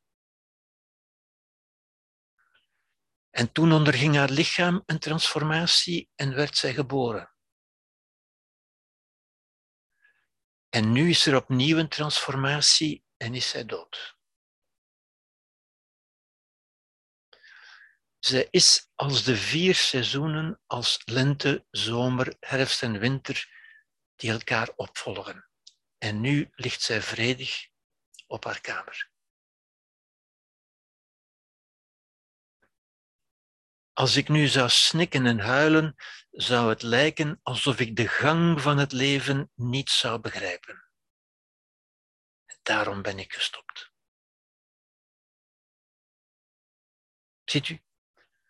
Doordat ik het begrijp en er op een begrijpende manier naar kijk, eindigt mijn lijden. Ja? Want ik heb het begrepen. Zij is als de lente, de zomer, de herfst en de winter. Als ik na de zomer zou huilen omdat de zomer voorbij is, dan zouden mensen zeggen, die heeft het leven niet begrepen. Ja? Na de zomer komt de herfst en komt de winter. Dit is een verhaal, weliswaar uit de Tao, maar dat is natuurlijk zeer. Begrijpt u? Ziet u, in dit verhaal zit natuurlijk de hele theorie die ik u heb uitgelegd, de hele theorie, de hele zienswijze, want er zijn mensen die het woord theorie haten natuurlijk. Ja. Maar eigenlijk zit die hele zienswijze hierin. Ja. Je begint met lijden, zoals iedereen, met, met trouwen, met verdriet. En toen ga je denken, de redelijkheid over dat leven. Ja. En als je die redelijkheid leidt je tot een wijsheid die het einde betekent van uw leven, van, uw lijden, pardon. Ja. En ziet u, in het, in het boeddhisme, zoals ik vorige week ook heb gezegd, is de, de, het grote idee, de grote ideeën zijn, het lijden heeft een reden, heeft een, geen reden, maar een architectuur, een structuur, die ik u dat straks heb uitgelegd. En als we die structuur begrijpen, dan kunnen we door wijsheid het lijden beëindigen. Door wijsheid, door inzicht, door redelijkheid. Ja. Niet door een eindeloze therapie of zoiets, maar gewoon door eigenlijk doodgewone redelijkheid. Gewone menselijke redelijkheid. Ja.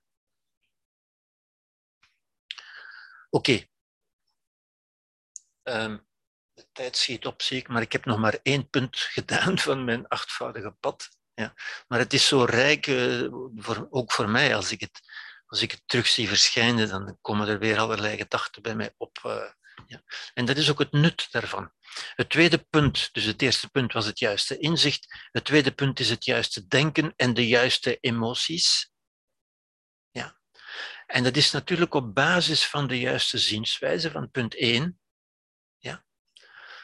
gedachten van verbondenheid, begrip, mededogen, verzoening, vergeving, sereniteit, vrede. Ziet u, als u dat soort gedachten creëert, dit zijn nu gedachten die u wel kunt creëren, natuurlijk. Ja? Ze kunnen ook toevallig in u opkomen, dat is waar, maar u kunt ze ook zelf creëren. U kunt actief die gedachten vormen in uw denken. Als u die gedachten hebt, dan leiden die tot de ervaring van welzijn. Zoals in het verhaal van Chuang ja, als zij gedachten van begrip, verbondenheid, mededogen, sereniteit, vrede, ja, dat is het einde van het lijden. Gedachten daarentegen, zoals ik dat straks heb gezegd, gedachten van afwijzing, afscheiding, verzet, haat, wrok, woede of wanhoop, leiden tot onwelzijn in ons en in de wereld. Mensen die lijden, doen ook andere mensen lijden. Mensen die zich goed voelen, doen geen andere mensen lijden. Ja? Gedachten van afwijzing, afscheiding, verzet, haat, dat is natuurlijk wat in onze geest het verzet tegen iets. En dat is juist de essentie van het lijden natuurlijk. Als we dat begrijpen, ja. Inzicht, het lijden is een onaangename gewaarwording als gevolg van verzet. Dat verzet is wat we met een geleerder woord cognitieve dissonantie noemen. Cognitieve dissonantie is dat, dat wringen, dat onaangenaam samenklinken, zoals in de muziek, een onaangename samenklank, ja, dat wringt, dat, dat doet bijna lichamelijk pijn. Als u iemand hoort die vals zingt, dat, dat, dat doet bijna pijn lichamelijk. Ja? Dat leidt tot stress. Een beetje, zoals je zou kunnen zeggen, een beetje zoals als je in de auto tegelijk op het gas en op het rempedaal drukt. Dat zijn twee onverzoenbare handelingen. Als u die toch doet, dan ontstaat er stress en spanning in dat voertuig. En als u dat blijft doen, dan gaat er iets knappen, natuurlijk. Kan dat ondraaglijk zijn? Kan lijden ondraaglijk zijn? Een vraag, ik ga daar nu niet uh, op ingaan natuurlijk. Um, ik denk, als we het ondraaglijk... Het, het is een beetje een paradox, want mensen die het die zeggen dat ze ondraaglijk lijden, ja, dan heb ik wel eens de onhebbelijke neiging van te zeggen, hoe draagt u het dan? Want als u leeft, betekent het toch dat u het draagt. Ja? Hoe, hoe kan dat ondraaglijk zijn? Ja? Negatieve gedachten, wat zijn negatieve gedachten? Wel, negatieve gedachten zijn de gedachten die hier staan. En die natuurlijk bij u kunnen gedacht worden, die kunnen opkomen uit uw voorraad negatieve gedachten die we van de samenleving meekrijgen, ja, maar waar u ook altijd een ander antwoord kunt op geven. Die u altijd kunt, kunt counteren, zou ik zeggen. Niet verjagen, niet, niet eh, bestrijden, niet overwinnen, maar waar u wel een andere gedachte, een ander antwoord kunt op geven. Ja. Goed. De Boeddha weer een, een, een beeld, een simpel beeld. Het is een verhaaltje, maar het is eigenlijk meer het oproepen van een beeld. De Boeddha zegt, leer van de zee. Wat bedoelt hij daarmee? Dat, dat is een, een, een idee dat je makkelijk kunt meenemen. Ja? Wat bedoelt hij? Hij zegt hij, kijk, de Boeddha vertelt wat er gebeurt wanneer je in een kop water een handvol zout strooit. Het water wordt dan zo zout dat iemand die dorst heeft het niet meer kan drinken. Ja? Dat water wordt ondrinkbaar. Dat is iets dat van buitenaf gebeurd is en dat dat water ondrinkbaar maakt. Ja. Maar, zegt de Boeddha, als iemand dezelfde hoeveelheid zout in de zee gooit, dan gebeurt er iets heel anders. Namelijk, de hoeveelheid zout is nog altijd dezelfde, maar de zee is zo groot dat het water er niet door wordt beïnvloed. Dat zijn twee eenvoudige ideeën. En dus zegt de Boeddha, zorg dat uw gemoed zo groot is als de zee. Ziet u, een eenvoudige gedachte, een, een evocerende gedachte, een inspirerende gedachte. Als uw gemoed zo groot is als de zee, ja, dan mogen de anderen om u heen daar zoveel zout of andere dingen in gooien als ze willen, dan blijft u toch onbeïnvloed, onverstoorbaar. U blijft wie u bent. U blijft de zee als u zo groot bent als de zee. Ja? Kunt u zo groot zijn? Ja, dat kunt u als u zich dat voorneemt. Als u dat in uzelf creëert. Ja? Maar als u zegt, ik ben zo zwak, ik ben zo kwetsbaar, als u zich kwetsbaar noemt, dan wordt u ook kwetsbaar. Maar als u begrijpt dat u niet gekwetst kunt worden, ja? als u begrijpt dat u op een belediging ook met een glimlach kunt antwoorden, dan bent u onkwetsbaar. Bent u dat dan? Ziet u, u bent dat als u zich zo creëert, als u dat aanvaardt met de glimlach. Ja? Niemand kan uitmaken wat het ding aan zich is of u in werkelijkheid een grote of kleine zee bent, dat, is niet, dat valt niet vast te stellen. Dat is geen werkelijkheid. U bent wie u denkt, hoe u uzelf creëert. U bent het verhaal dat u over uzelf vertelt.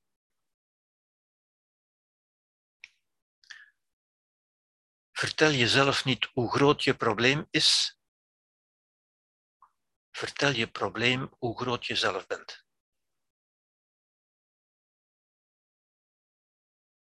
Ja. Ziet u, ook dat is zo'n gedachte. Als u die gedachte in uzelf opwekt of toelaat of aanwezig laat zijn, dan, dan nodig ik u uit. Ik ga daar niet over discussiëren. Ook dit is een klein verhaaltje, als u wil. Een Twee, twee zinnetjes. Maar dat is een, een gedachte samen, een verhaaltje.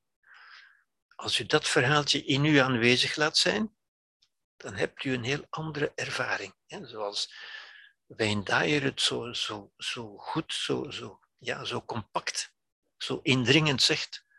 Als je anders kijkt naar de dingen waarnaar je kijkt, dan veranderen de dingen waar je naar kijkt. Als je de dingen wil veranderen, kun je de dingen veranderen? Ja, door de manier waarop je naar kijkt. Ik zeg vaak tegen mensen, het enige wat je aan de andere kunt veranderen, is de manier waarop je er naar kijkt.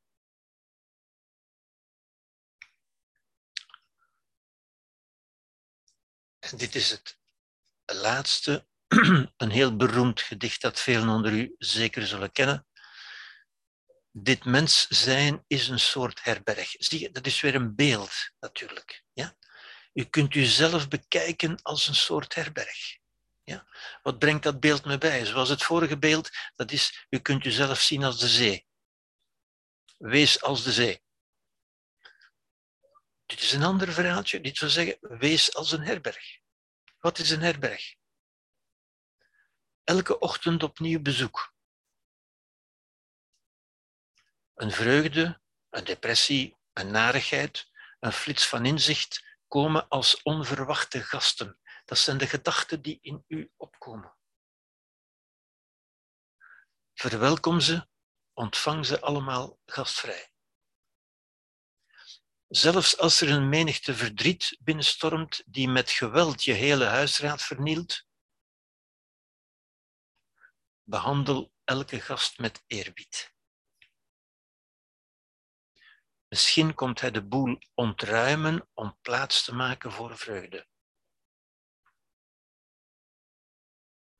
De donkere gedachten, de schaamte, het venijn, ontmoet ze bij de voordeur met een brede glimlach en vraag ze om erbij te komen zitten. Nodig ze uit. Wees blij met iedereen die langskomt, want de hemel heeft ze stuk voor stuk gestuurd om jou als raadgever te zijn. Dit is wijsheid, in dit geval niet van de Boeddha, maar zeer gelijkend. Het zou van de Boeddha kunnen zijn bijna. Het is uit de 13e eeuw door de Perzische filosoof en dichter Jalaluddin Rumi, 13e eeuw.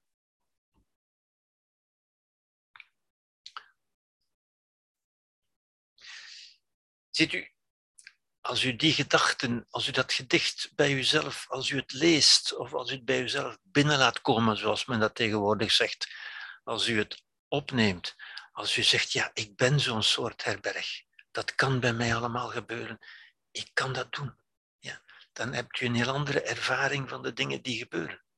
Ja. Goed, um, ik ga hier afronden, want ik zie dat het nu al 21 uur 25 is. Er zijn natuurlijk nog punten. Hè. Het volgende punt zal zijn het juiste spreken. Ja. Um, er zijn nog een aantal juiste dingen te doen, maar dat ga ik laten voor de volgende keer. Um, we zullen hier afronden. We zijn ook twee uur bezig ongeveer. Dus ik ga mijn screen stoppen en mij um, openstellen voor mogelijke vragen of bedenkingen.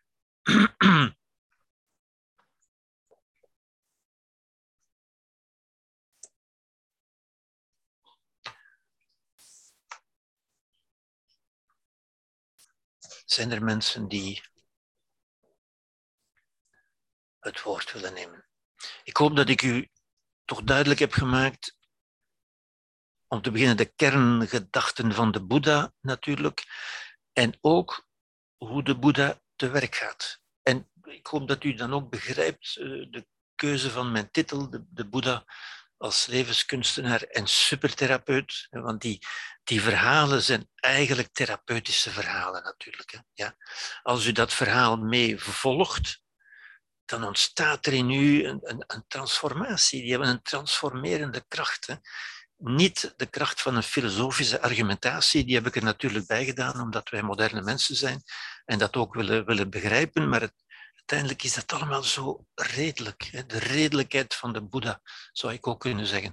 De redelijkheid van de Boeddha, die tot andere emoties leidt, automatisch. Je hoeft die emoties niet aan te pakken. Die emoties volgen je denken. En dat is de methodologie van de Boeddha, juist. Ja, ja ik zag dat Edith uh, haar hand opstak. Edith, als je je microfoontje aanzet, kunnen we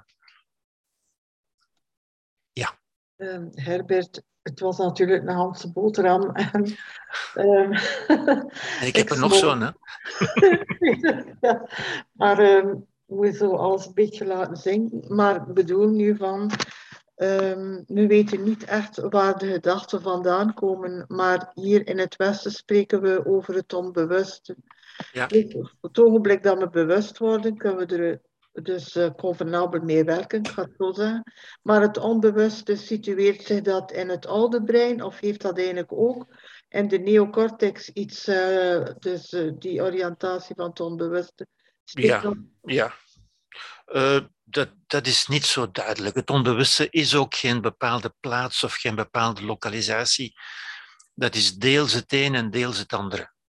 Er is het onbewuste dat, dat door de evolutie in ons denken is gekomen, dat de evolutie, als u wil, in ons, in ons brein geprogrammeerd heeft, in ons oude brein dus. Al die dingen die wij willen, die, die wil tot leven bijvoorbeeld, ja. Ja, die wil tot leven, dat is iets wat, wat ieder van ons in onszelf kan vaststellen. En wat u er niet hebt ingelegd, wat u niet gekozen hebt, wat ook niet aangeleerd is, dat zit gewoon in alles wat leeft. Ja? Um, er zijn andere dingen die, die je meer in, het, in, de, in de cortex kunt situeren. Uh, ik, ik zal maar zeggen, al die ideeën over wat hoort. Ja? Als, ik, als ik zeg, als, als, als daar gezegd werd bijvoorbeeld, het hoort toch dat je verdrietig bent, ja? dat is in, in, bij vele mensen een idee dat bij hen opkomt. Dat, dat vinden we toch normaal? Dus zeggen, ja, dat is toch normaal? Ja? Maar dat is geen bewust gekozen idee. Dat is een idee waarover we kunnen gaan zeggen, ja, maar is dat eigenlijk wel normaal? Dat we met onze reden kunnen veranderen. Ja? De wil tot leven kunnen we niet veranderen. We kunnen niet zeggen, ik, ik, ga die wil, ik ga die uitschakelen of zo. Dat, dat, dat kan niet. Ja? Maar vele andere dingen, vele andere intuïtieve gedachten, het feit dat we, we denken, ja, ik kijk rond en ik zie dat de aarde plat is. Hm. Ja? Ook dat is een, een intuïtief idee dat in ons opkomt, maar dat kunnen we veranderen door redelijkheid. Door, door te onderzoeken kunnen we zeggen, ja, nee, nee, nee, ik heb me vergist, de aarde is toch niet plat. Ja? Zie je? Maar dat is een beetje een, een, een, Dat heeft eigenlijk niet zoveel belang hoor. Van waar dat gelokaliseerd is, dat weten we eigenlijk ook niet. Ja. Okay. Het is deels in het ene, deels in het andere. Ja. Oké. Okay. Okay. Dank u. Dank u. Alsjeblieft. Misschien wil uh, Hans zijn vraag er wel eventjes aan toevoegen, wat uh, ja, in de lijn dat. van, omdat uh, gedachten ontstaan zo plots zonder denken, die komen in ons op, um, zit het in de lijn van intuïtie. Dus misschien toch ook wel nu gepast om daar even op in te gaan. Maar ik weet niet of Hans de vraag zelf wil stellen. Hm? Hans, ja, ik zie u vraag. Ja, wil ik niet per se graag zelf om hier. Dus. Uh, nee, ik vroeg mij dat af, omdat u zei van gedachten ontstaan zonder denken. Ja. En, en dan komt er weer, dat is wel een beetje dubbel. Uh, maar intuïtie dan, schoot ja. door mijn hoofd. Intuïtie is, is typisch een gedachte zonder denker. Dat, dat, is, dat is daar een typisch voorbeeld van. Dat is een gedachte die zomaar ontstaat als wij zeggen bijvoorbeeld uh, de aarde is plat, Dat is een intuïtieve gedachte, een intuïtieve conclusie, die interessant is, want die ook tot heel creatieve vondsten kan leiden, ja, maar die we altijd kritisch moeten onderzoeken. Van, is het wel waar? Het, het zou waar kunnen zijn. Intuïtie is niet goed en niet slecht. Hè? Het, is onze, het is de eerste vorm van, van conclusie die in ons brein getrokken wordt. Ja, ik kijk om me heen, ja, de aarde lijkt mij plat. Dat lijkt, dat lijkt, lijkt zo te zijn. Zoals het zo lijkt dat de zon opgaat en, en over ons heen draait en naar beneden gaat. Ja? Het is pas door nader onderzoek, door redelijkheid dus, dat we zien, dat we kunnen begrijpen hoe die intuïtie ontstaan is, maar dat we ook kunnen begrijpen dat ze niet waar is, dat ze ons op een vals spoor leidt. Ja. Dus intuïtie is typisch een gedachte die ontstaat zonder denker. En, en de definitie daarvan klopt dus niet, van intuïtie is weten op gevoel. Nee, nee, nee. nee. nee. Intuïtie heeft niets met gevoel te maken. Okay. Maar intuïtie is zo'n vaag begrip natuurlijk. Hè. Gevoel zegt eigenlijk alleen maar van ja, dat wil ik of ja, dat wil ik niet. En dat kunnen we dan, ook dat kunnen we intuïtie noemen natuurlijk, omdat intuïtie geen, niet een bepaald welomschreven ding is. Intuïtie kunnen we gebruiken voor ja, elke gedachte zonder denker. ja. Dankjewel. Ja, helder. Ja, merci. Alsjeblieft.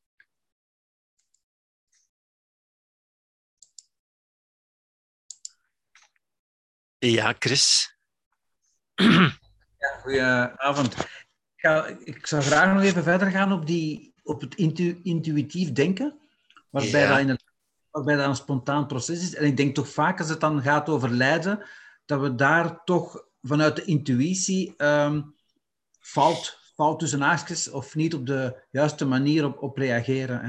Hè. Um, en zoals zoals uh, ja, het lijden vaak of, of altijd uh, ontstaat, denk ik. Langs de andere kant heb je dan het intuïtie van, van het kind of de baby, die gaat krijsen als hij zijn, zijn, uh, zijn ja. lolly niet krijgt. Ja. En dus eigenlijk een heel proces van, van kind tot, tot volwassenheid. En onderweg zouden we eigenlijk ergens moeten leren om, om op een andere manier naar lijden te kijken. Ja. Ja. Om het definitie eigenlijk niet, niet te doen. Hè? Ja. En dan, allee, dan is mijn spontane reactie toch wel weer zo van, waar in godsnaam wordt ons, wordt ons hier wordt ons dat verteld, hè? Maar we zijn dan toch al wat van leeftijd. en dan is het toch ja. wel heel jammer dat dat nergens, ja. quasi nergens, geïntegreerd wordt in een of andere opleiding. Hè? Dat is juist. Dat is helemaal juist, Chris. Ik kan het alleen beamen. Dat is zo. Men leert ons dat niet. Op zeldzame plaatsen natuurlijk wel. In sommige Sommige hoogleraren in de filosofie of in de psychologie zullen dat ook wel zeggen ja. en dat ook wel weten natuurlijk, maar het wordt ons niet systematisch. Het zou, je hebt helemaal gelijk, het zou moeten behoren tot, tot de, de gewone, normale bagage van de meeste mensen. Het, het, is een beschaafd, het zou tot onze beschaving moeten behoren in feite. En dat is het zeker niet. In, in ja. tegendeel, men gaat zelfs in tegendeel. Hè. Je moet, je moet, we worden hoe langer hoe meer getraumatiseerd en, en men moet rekening houden met onze gevoeligheid en onze hypergevoeligheid en onze kwetsbaarheid en zo verder. En we worden eerder in de andere richting. Van je, moet, je moet durven je kwetsbaar opstellen en zo verder. Ja. Terwijl, terwijl men ons niet leert dat we eigenlijk in, in wezen niet kwetsbaar zijn. Ja? Ik ben er ook zo van overtuigd dat alle mensen die hier nu zitten, hè, naar u aan het luisteren zijn, die hebben al een basiswijsheid. Waarschijnlijk, ja. Om, om, om, om naar hier te komen en om, ja. om, om, om, naar u te luisteren. Ja. En uh, allee, ik was dan spontaan aan het denken, we zouden beter eens een mars organiseren op Brussel, om, om, die wijsheden uh, in, in, in, ja. in de opvoeding te krijgen, in plaats van al die andere dingen. Hè. Ja, ik, zeker. Ik, zeker. Wist dat, ik wist dat je het eens ging zijn met mij, maar ik wou, ik wou er toch nog eens... Uh, ja, maar je, je hebt helemaal gelijk, Chris. En zelfs in het boeddhisme, hè, het boeddhisme wat, wat volgens mij daarover gaat, dat is wat de Boeddha ons heeft willen leren. Hè. Nu, wat eigenlijk, terloops gezegd, ik ga daar niet, niet verder op ingaan, wat Christus ons ook heeft willen leren, in mijn visie, hoor. Ja? Maar dat is niet de visie die zijn kerk verdedigd heeft. Ja? Of, of tot ons brengt. Maar dat is voor mij het interessante. Ik, ik heb via de Boeddha eigenlijk ook de Christus ontdekt, zou ik zeggen. Hè?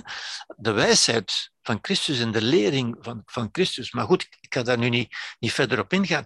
Maar zelfs het boeddhisme, want het is natuurlijk veel belangstelling tegenwoordig voor boeddhisme en voor mindfulness en zo verder. Maar zelfs dat gaat, gaat, gaat de softe toer op, de, de sneeuwvlokjes toer van, van, van je kwetsbaarheid en met op een kussentje en met een goede geurtje en met een kaartje. En dat is allemaal heel leuk en lief en sympathiek, maar je wordt daar geen groter mens van. En, en als men een instituut rondbouwt, dan is het helemaal aan de vaantjes natuurlijk. Ja, ja, ja, inderdaad, inderdaad, ja. Ja, ja, ja, ik kan het er alleen maar mee eens zijn. Uh, ja.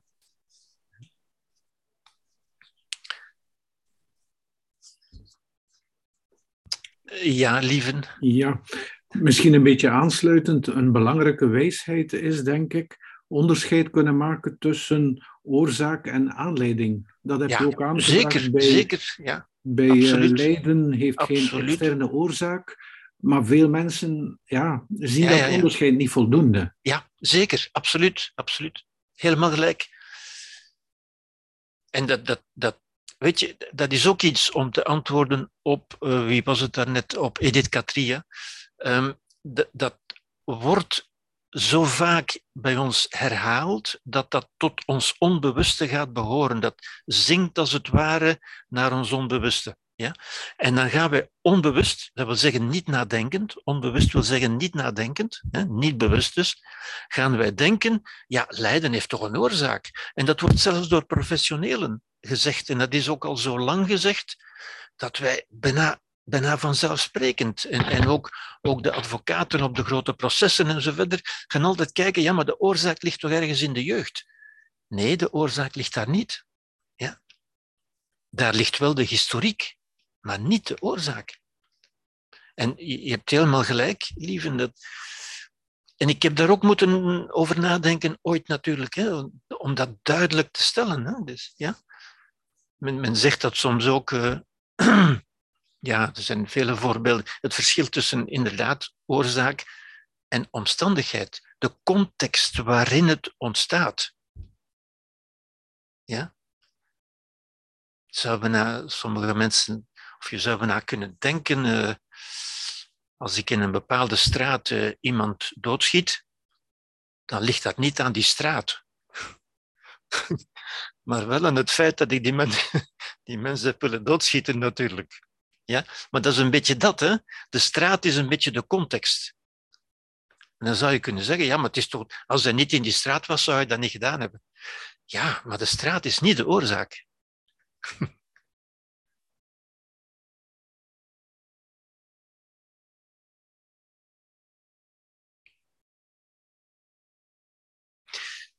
En zo, zijn er vele punten van, van slordigheid. Wij zijn eigenlijk snelle, maar slordige denkers. En eigenlijk is, is filosofie, maar, maar ook mindfulness in wezen en ook het boeddhisme, uitnodigingen om zorgvuldiger te gaan denken. Kritisch denken is alleen maar zorgvuldiger te gaan denken.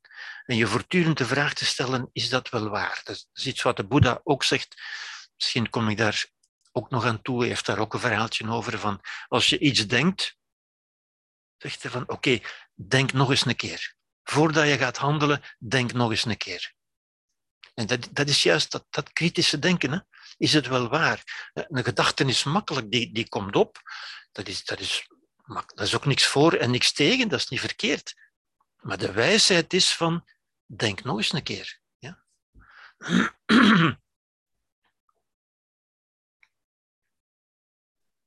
Ja, uh, Gerbert, uh, ik vind het voorbeeld van de straat wel schitterend, want dan gaan wij mensen plots die straat benoemen als een gevaarlijke straat. Bijvoorbeeld, ja, ja, ja, ja, ja.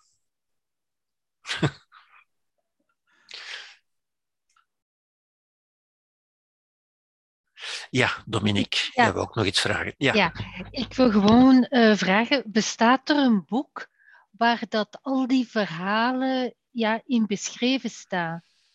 Die boeddhistische verhalen? Ja, ja. ja, ja dat bestaat zeker. Ik, ik kan er nu niet zo één uit het hoofd geven, maar die bestaan zeker hoor. Want ik moet u zeggen, al de boeken die ik allez, vind over het Boeddha is gewoon de uitleg. Ja. De historie en dit en Ja, dat. Ja, Maar zo niet echt die, ja, anekdo allee, die anekdotes, die verhalen. Ja, Die vind ik nergens niet terug. die bestaan zeker hoor. Eh, Ja, Misschien dat iemand anders eh, daar wel een referentie over heeft. ik, ik kan op dit ogenblik ik kan niet zeggen neem dat boek Nee, of dat boek, nee. maar ik, er bestaan zeker. oké. Ja, Ik denk dat er Ja. zelfs boeken zijn die, die gewoon boeddhistische verhalen ah, heten. misschien. Dat Ja. zou kunnen. ja. Ja. Ja, oké. Ja, ik Ja. zie Ed- Edith Katrie Ja. heeft hier. Ja, je ziet het ook waarschijnlijk. Ik heb ze in mijn boek Ja, staan, ze natuurlijk ook. eh, ja, inderdaad. Ja. inderdaad ja. Maar er zijn, er zijn toch nog meer? Niet? Er zijn er zeker Oké. meer. ja, Ja, Ik, ik heb er ook nog een aantal die ik volgende keer zal vertellen in, in deze lezing natuurlijk.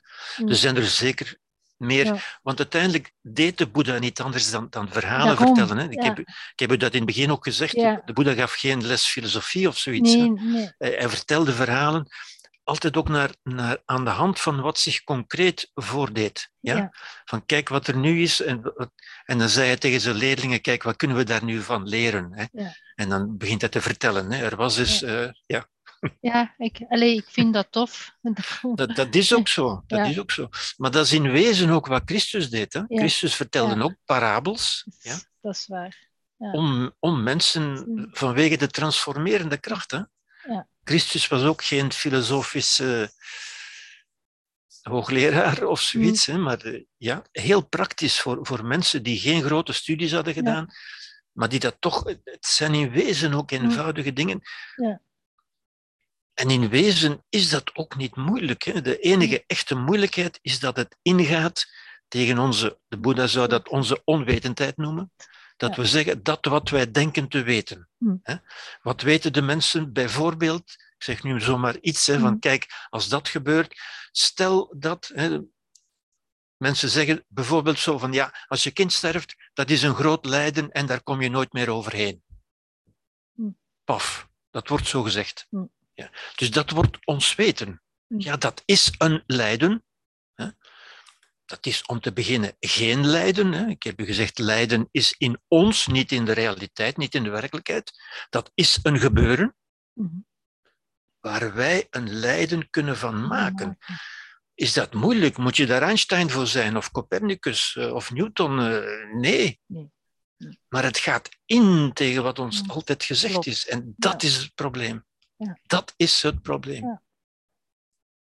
Ja. En dat is dan weer hè, wat, wat ik ook genoemd heb, eh, onze gehechtheid. Hè? Onze gehechtheid. Ja, maar nee, ik weet dat toch.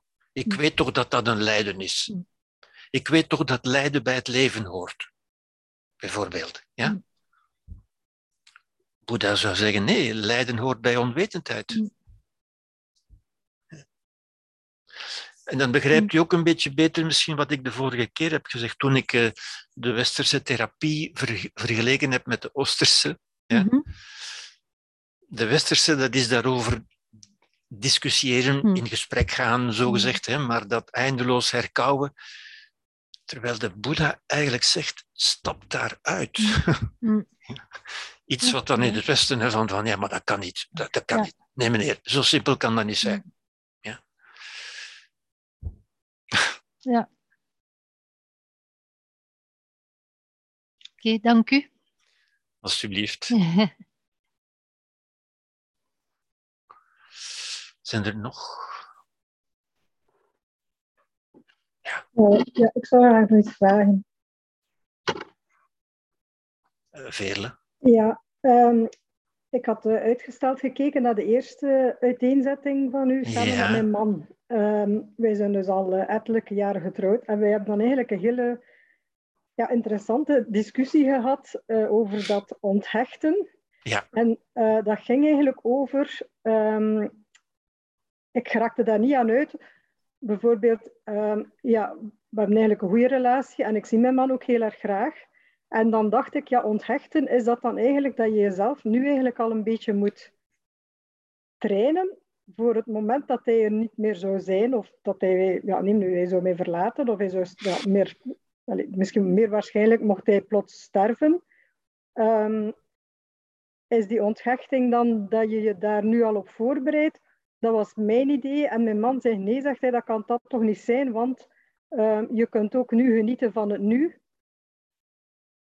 En ja, ik raakte daar niet goed aan uit, en eigenlijk ook Ja. niet. Dus ik vroeg me af of je dat een beetje kunt toelichten, of... Ja, want dat is een, dat is een, een belangrijk punt natuurlijk. Wat in de, inderdaad, in de, de, de gehechtheid volgens de Boeddha is een van de grote ehm, oorzaken van, van lijden. Hè? Maar de gehechtheid is nu, dat is niet in het verleden, dat is nu, dat is je, je denken nu. Ja? En gehechtheid is altijd denken van ik heb dat nodig, ik heb dat nodig. En daarom zegt de Boeddha ook, ik weet niet of ik daarin aan zal toekomen ergens, maar daarom zeg ik het nu maar, ehm, specifiek in, in verband met wat jij nu zegt en wat, wat belangrijk is natuurlijk. Hij zegt, je moet leren liefhebben zonder gehecht te zijn. Iets wat Ja. voor, ons, voor ons weer paradoxaal klinkt, hè? want voor ons is liefhebben gehecht zijn. We hebben het ook altijd over hechting. Ja? Maar de onthechting is juist liefhebben zonder gehecht te zijn. Ja? En, en de Boeddha heeft ook daar weer zo'n schitterend verhaaltje over. Hè? En hij zegt, wat is het verschil dan tussen gehechtheid en, en liefde? Hij zegt wel, als je een bloem ziet staan, als je eraan gehecht bent, dan, dan pluk je die bloem en neem je die mee. Als je die bloem lief hebt, dan laat je ze staan en geef je ze water. Ja, dat is mooi, hè? Ziet u, zo- zo- zo'n doodsimpel voorbeeld, waardoor dat meteen duidelijk is. Hm. Het verschil tussen gehechtheid en liefhebben. Ja? En daarom zeg ik ook altijd, ik heb dat ook al in andere lezingen gezegd, denk ik. Lijden gaat altijd over jezelf. En kan dus niet over liefde gaan. Liefde doet niet lijden. Want liefde is aandacht voor de ander en lijden is aandacht voor jezelf.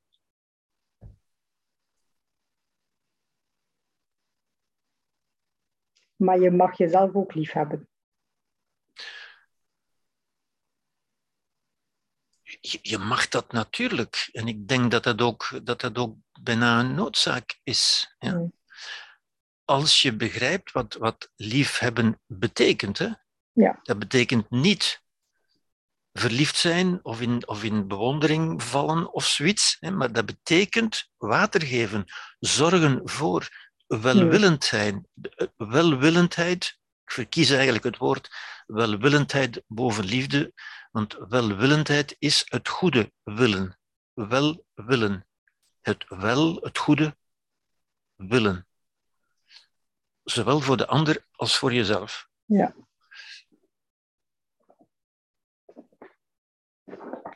Want als je het goede wil voor jezelf, dan word je een beter mens voor de ander. En als je het goede wil voor de ander, dan, dan heb je daar zelf ook vreugde aan. Want dan doe je ook het goede voor jezelf. Daarom is dat ook ja, een, een valse vraag, vind ik, van doe ik dat nu voor mezelf of doe ik dat nu voor de ander? Ik denk, het goede is altijd zowel voor jezelf als voor de ander.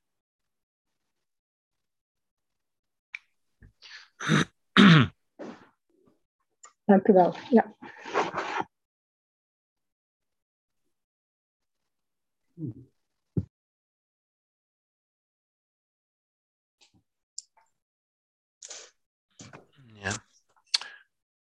Oké, zijn er nog eh, vragen? Ja, als, ik, als ik daar toch even op mag reageren, Gerrit, op die vraag van Veerle. Ehm, u, u heeft, nou weet ik niet meer in een lezing of in het boek, u heeft toch ook wel eens gesproken over het zogenaamde voorrouwen. Ja. Dat dat ja, een ja, interessant ja. concept zou Ja, ja, ja, zeker, zeker, zeker. Zeker. Nu, dat, dat past in het kader van onthechtingen. Hechting is het idee van ik heb dat nodig, dat nodig hebben. Onthechting is niet nodig hebben en dat laat juist ruimte voor welwillendheid, ja, omdat je het niet nodig hebt. Kant heeft dat ook ooit gezegd, wat, wat je doet uit noodzaak, doe je niet uit liefde. Eigenlijk wordt liefde pas mogelijk als er geen noodzaak meer is. Als je het niet meer nodig hebt. En dat is in wezen ook het voorrouwen natuurlijk. Het voorrouwen is het, is het besef, de redelijkheid van alles wat er is. Alle mensen, alles wat er is. Kan ook op elk moment er niet meer zijn. En daar vrede mee maken. Je kunt daar ook weer over, over lijden. Hè? Als je zegt, ja maar nee, ik wil dat het altijd blijft. Ik wil, ik wil, ik wil. Maar je kunt ook die, die wil opschorten en zeggen, ik aanvaard. Dat is de volwassen houding. Hè? Dank u.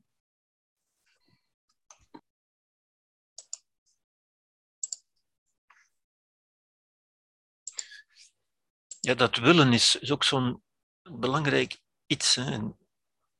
En men ziet het ook bij kleine kinderen. Op een bepaald moment krijgen die een willetje, zo- zoals de mensen dat zeggen.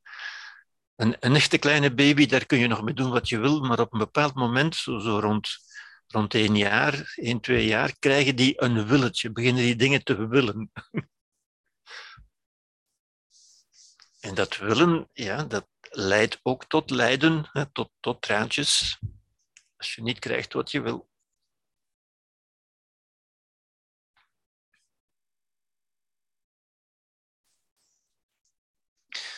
Ja, Dina. Dina? Ja.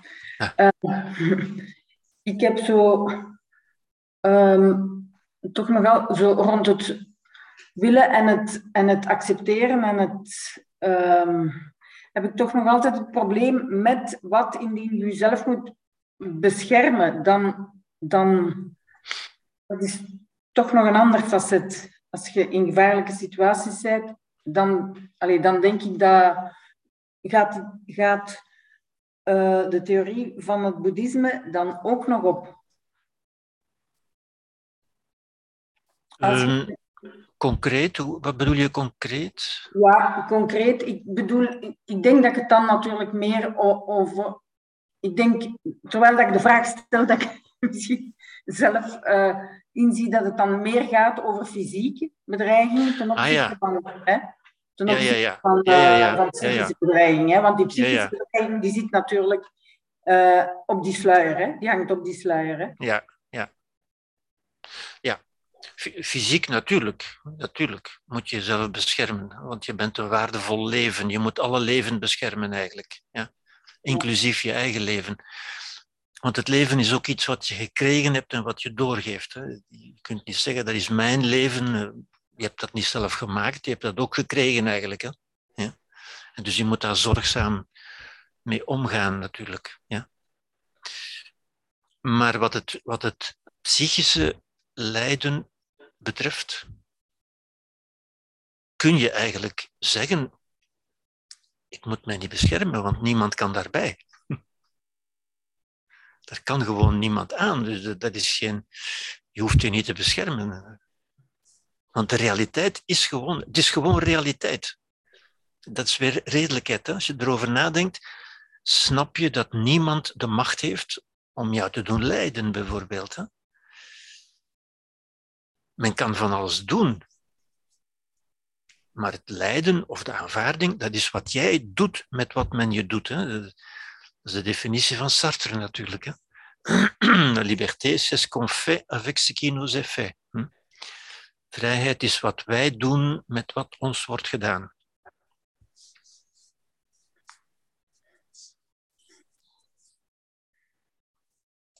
Er komen dan zo van alle ideeën eh, binnen, zo situaties waarin uh, uh, een vader zijn vrouw slaat terwijl dat de kinderen erbij zijn en weet ik wat. Hè? Allee, ja.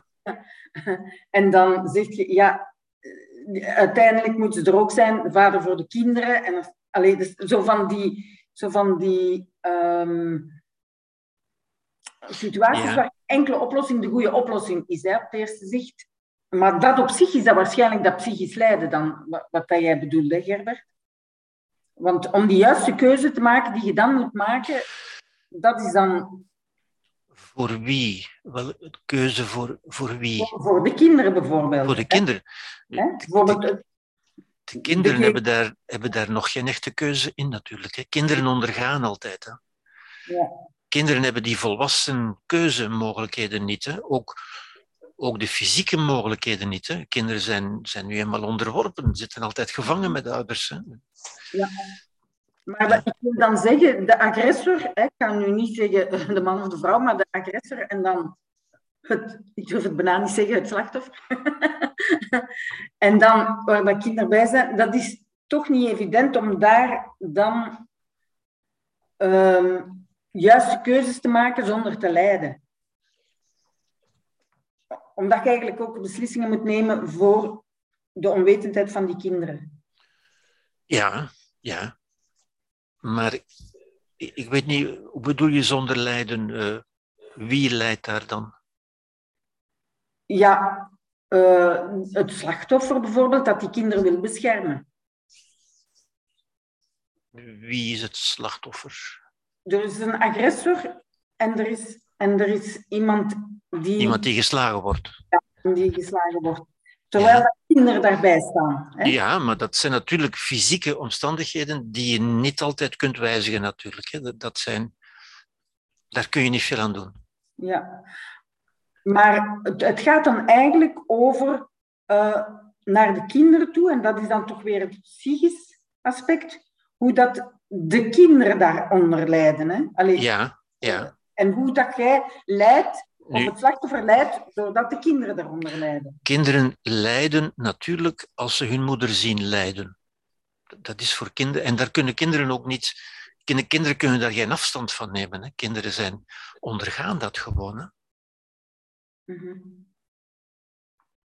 Maar de moeder daardoor lijdt, de, of het slachtoffer hè, de, de, ook. De moeder bedoel je, de vrouw? Ja, hè, Leidt... ik wil het niet uh, gender, ik wil het gender neutraal. Ja, ja, ja oké, oké. Okay. Uh, de, de, de vrouw lijdt omdat ze weet dat haar kinderen eronder lijden. Ja. Is, dat, is dat wat je bedoelt? Ja, alleen dat bedoel ik zo in die complexe situaties. Hè, ja, dat is zo, dat is zo. Niet, dat is zo.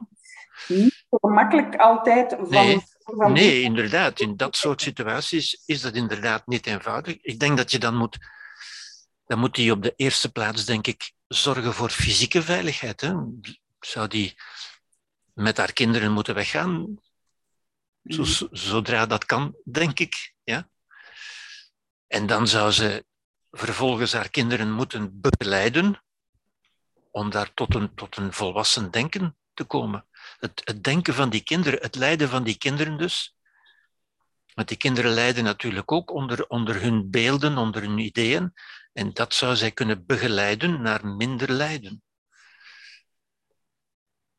Ja. Het, het zou zelfs uiteindelijk een, een waardevolle les kunnen zijn. Hè? Hoe je in het leven omgaat met, met, ja, met ernstige dingen. Hoe je door een keuze te maken toch anders met het leven kunt omgaan.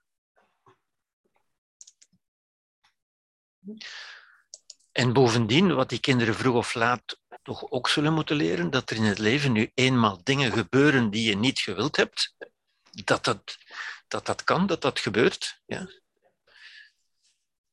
De mensen aan de, aan de grens tussen Polen en, en, en Belarus uh, hebben dat ook niet gewild. En, uh, maar in het leven gebeuren nu eenmaal dingen die je niet gewild hebt en hoe je daar kunt mee omgaan.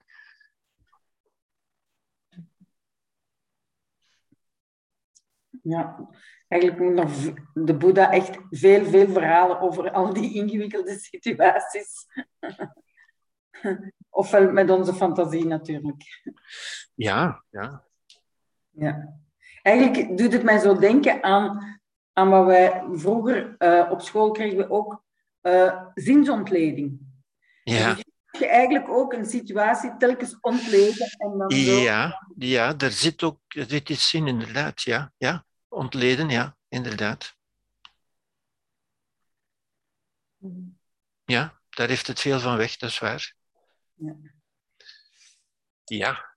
Oei, ik zie nog vele handen omhoog gaan. Uh, lieve. Lieve. Uh, ja, sorry, misverstandje. Ik, ik zwaaide naar Katrie die uh, afscheid ah, ah, oké, oké, oké. Geen vraag dus. Wacht eens. Um, Patrick wou nog iets zeggen, denk ik? Nee, ook niet. Uh, Mia, Mia had een vraag gesteld, is daarop geantwoord, de betekenis van voorhouden in het boeddhisme. Ja, daar heb ik het net over gehad. Hè? Is, is in het boeddhisme, is dat uh, volledig ontwikkeld, dat gedachtegoed? Ja, daar kan ik niet veel meer over zeggen. Dat is, dat is het besef, het bewustzijn, de bewustwording dat alles wat er in het leven is, er ook niet meer kan zijn. Het besef en ook daar vrede mee maken natuurlijk, hè? Dat, dat, dat aanvaarden. Ja. Rouwen is leren aanvaarden. Rouwen, zoals wij het verstaan, na de feiten, is leren aanvaarden met de wereld zoals ze nu is, met de verandering die zich heeft voorgedaan. Voorrouwen is leren aanvaarden het idee dat de wereld anders zou kunnen zijn. Rouwen is leren aanvaarden eigenlijk. Hè? Niets anders dan dat. Hè? Anders dan dat. Hè? Rouwen is de, de, de overgang van niet aanvaarden naar aanvaarden.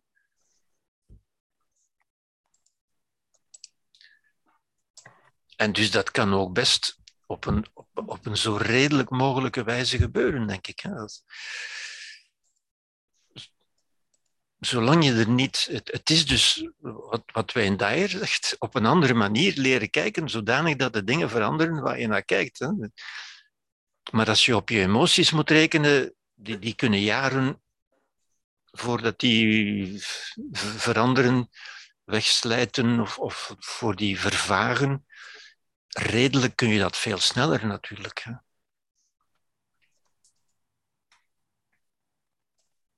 toch kunnen intense emoties niet te lang duren. Hè? Die intense emoties kunnen niet in een piek, in een piek blijven. Hè? Nee, dat is juist. Maar, dat is, maar je kunt ze wel weer heractiveren ja. en weer activeren ja. en terug en ja. terug. Ja ik, ik wou het juist zeggen, inderdaad. Ja. Je kunt ze altijd terug oproepen. Ja? Omdat je hetzelfde denken altijd kunt oproepen. Het waarmee je dezelfde emotie... Ja. Ja. Ja. Ja, ja. En daardoor kom je weer terug op hetzelfde. Tenzij dat jouw denken verandert, dan Ja. is de emotie ook anders. Ja. Ja. Ja, inderdaad. Inderdaad. Oké. Ik zou nog even iets willen toevoegen aan dat voorrouwen, omdat ik denk dat binnen het boeddhisme eh, voorrouwen niet is alleen maar je voorbereiden op, maar ook met dankbaarheid cultiveren om wat Ja. er is. Ja. Want anders is voor, nu lijkt het eh, zo'n beetje alsof voorrouwen accepteren van, maar volgens mij is het net het groter maken van de welwillende liefde die er, die er altijd al geweest is. En daar bewust van zijn. Mhm. Zonder gehechtheid uiteraard, ja. Mhm. Mhm. Ja. Ik zou heel Daar hebben, graag... we, daar hebben we het al over gehad, inderdaad, in het verleden. Dat, Ik Ja. heb het toen dus aangestipt dat het belangrijk is om do- tot het einde door te denken en Ja. dan te merken. Ja. Maar nu zijn de dingen er en nu eh, kan je zeggen het is feest, want dit is er op dit moment wel. En dat de intensiteit van het nu een grotere dimensie krijgt. Het is een intensiever leven dan daarvoor. Mhm. ja. En dat laatste stukje, mensen eh, vergeten dat laatste stukje, die eigenlijk een vreugdevol en een, eh, een, een Mhm. bijzonder rijk element is eigenlijk. Ja. Mhm. Oké. Je ging iets zeggen, Mia. Ja. Het gaat erom, eh, ja, we gaan langzaam denk ik ook afronden. En eh, met het laatste verhaal van Gerbert in gedachten nog, zou ik iedereen veel onverwachte gasten toewensen deze Mhm. week. Hè? Dat we ons kunnen oefenen in een gemoed zo groot als de zee. Mhm. Voilà. Jullie kunnen nog even blijven nakaarten als het kan, als je wil, maar eh, ik ga wel de eh, opname al stoppen. Ja. Tot alvast tot volgende week. Tot volgende week.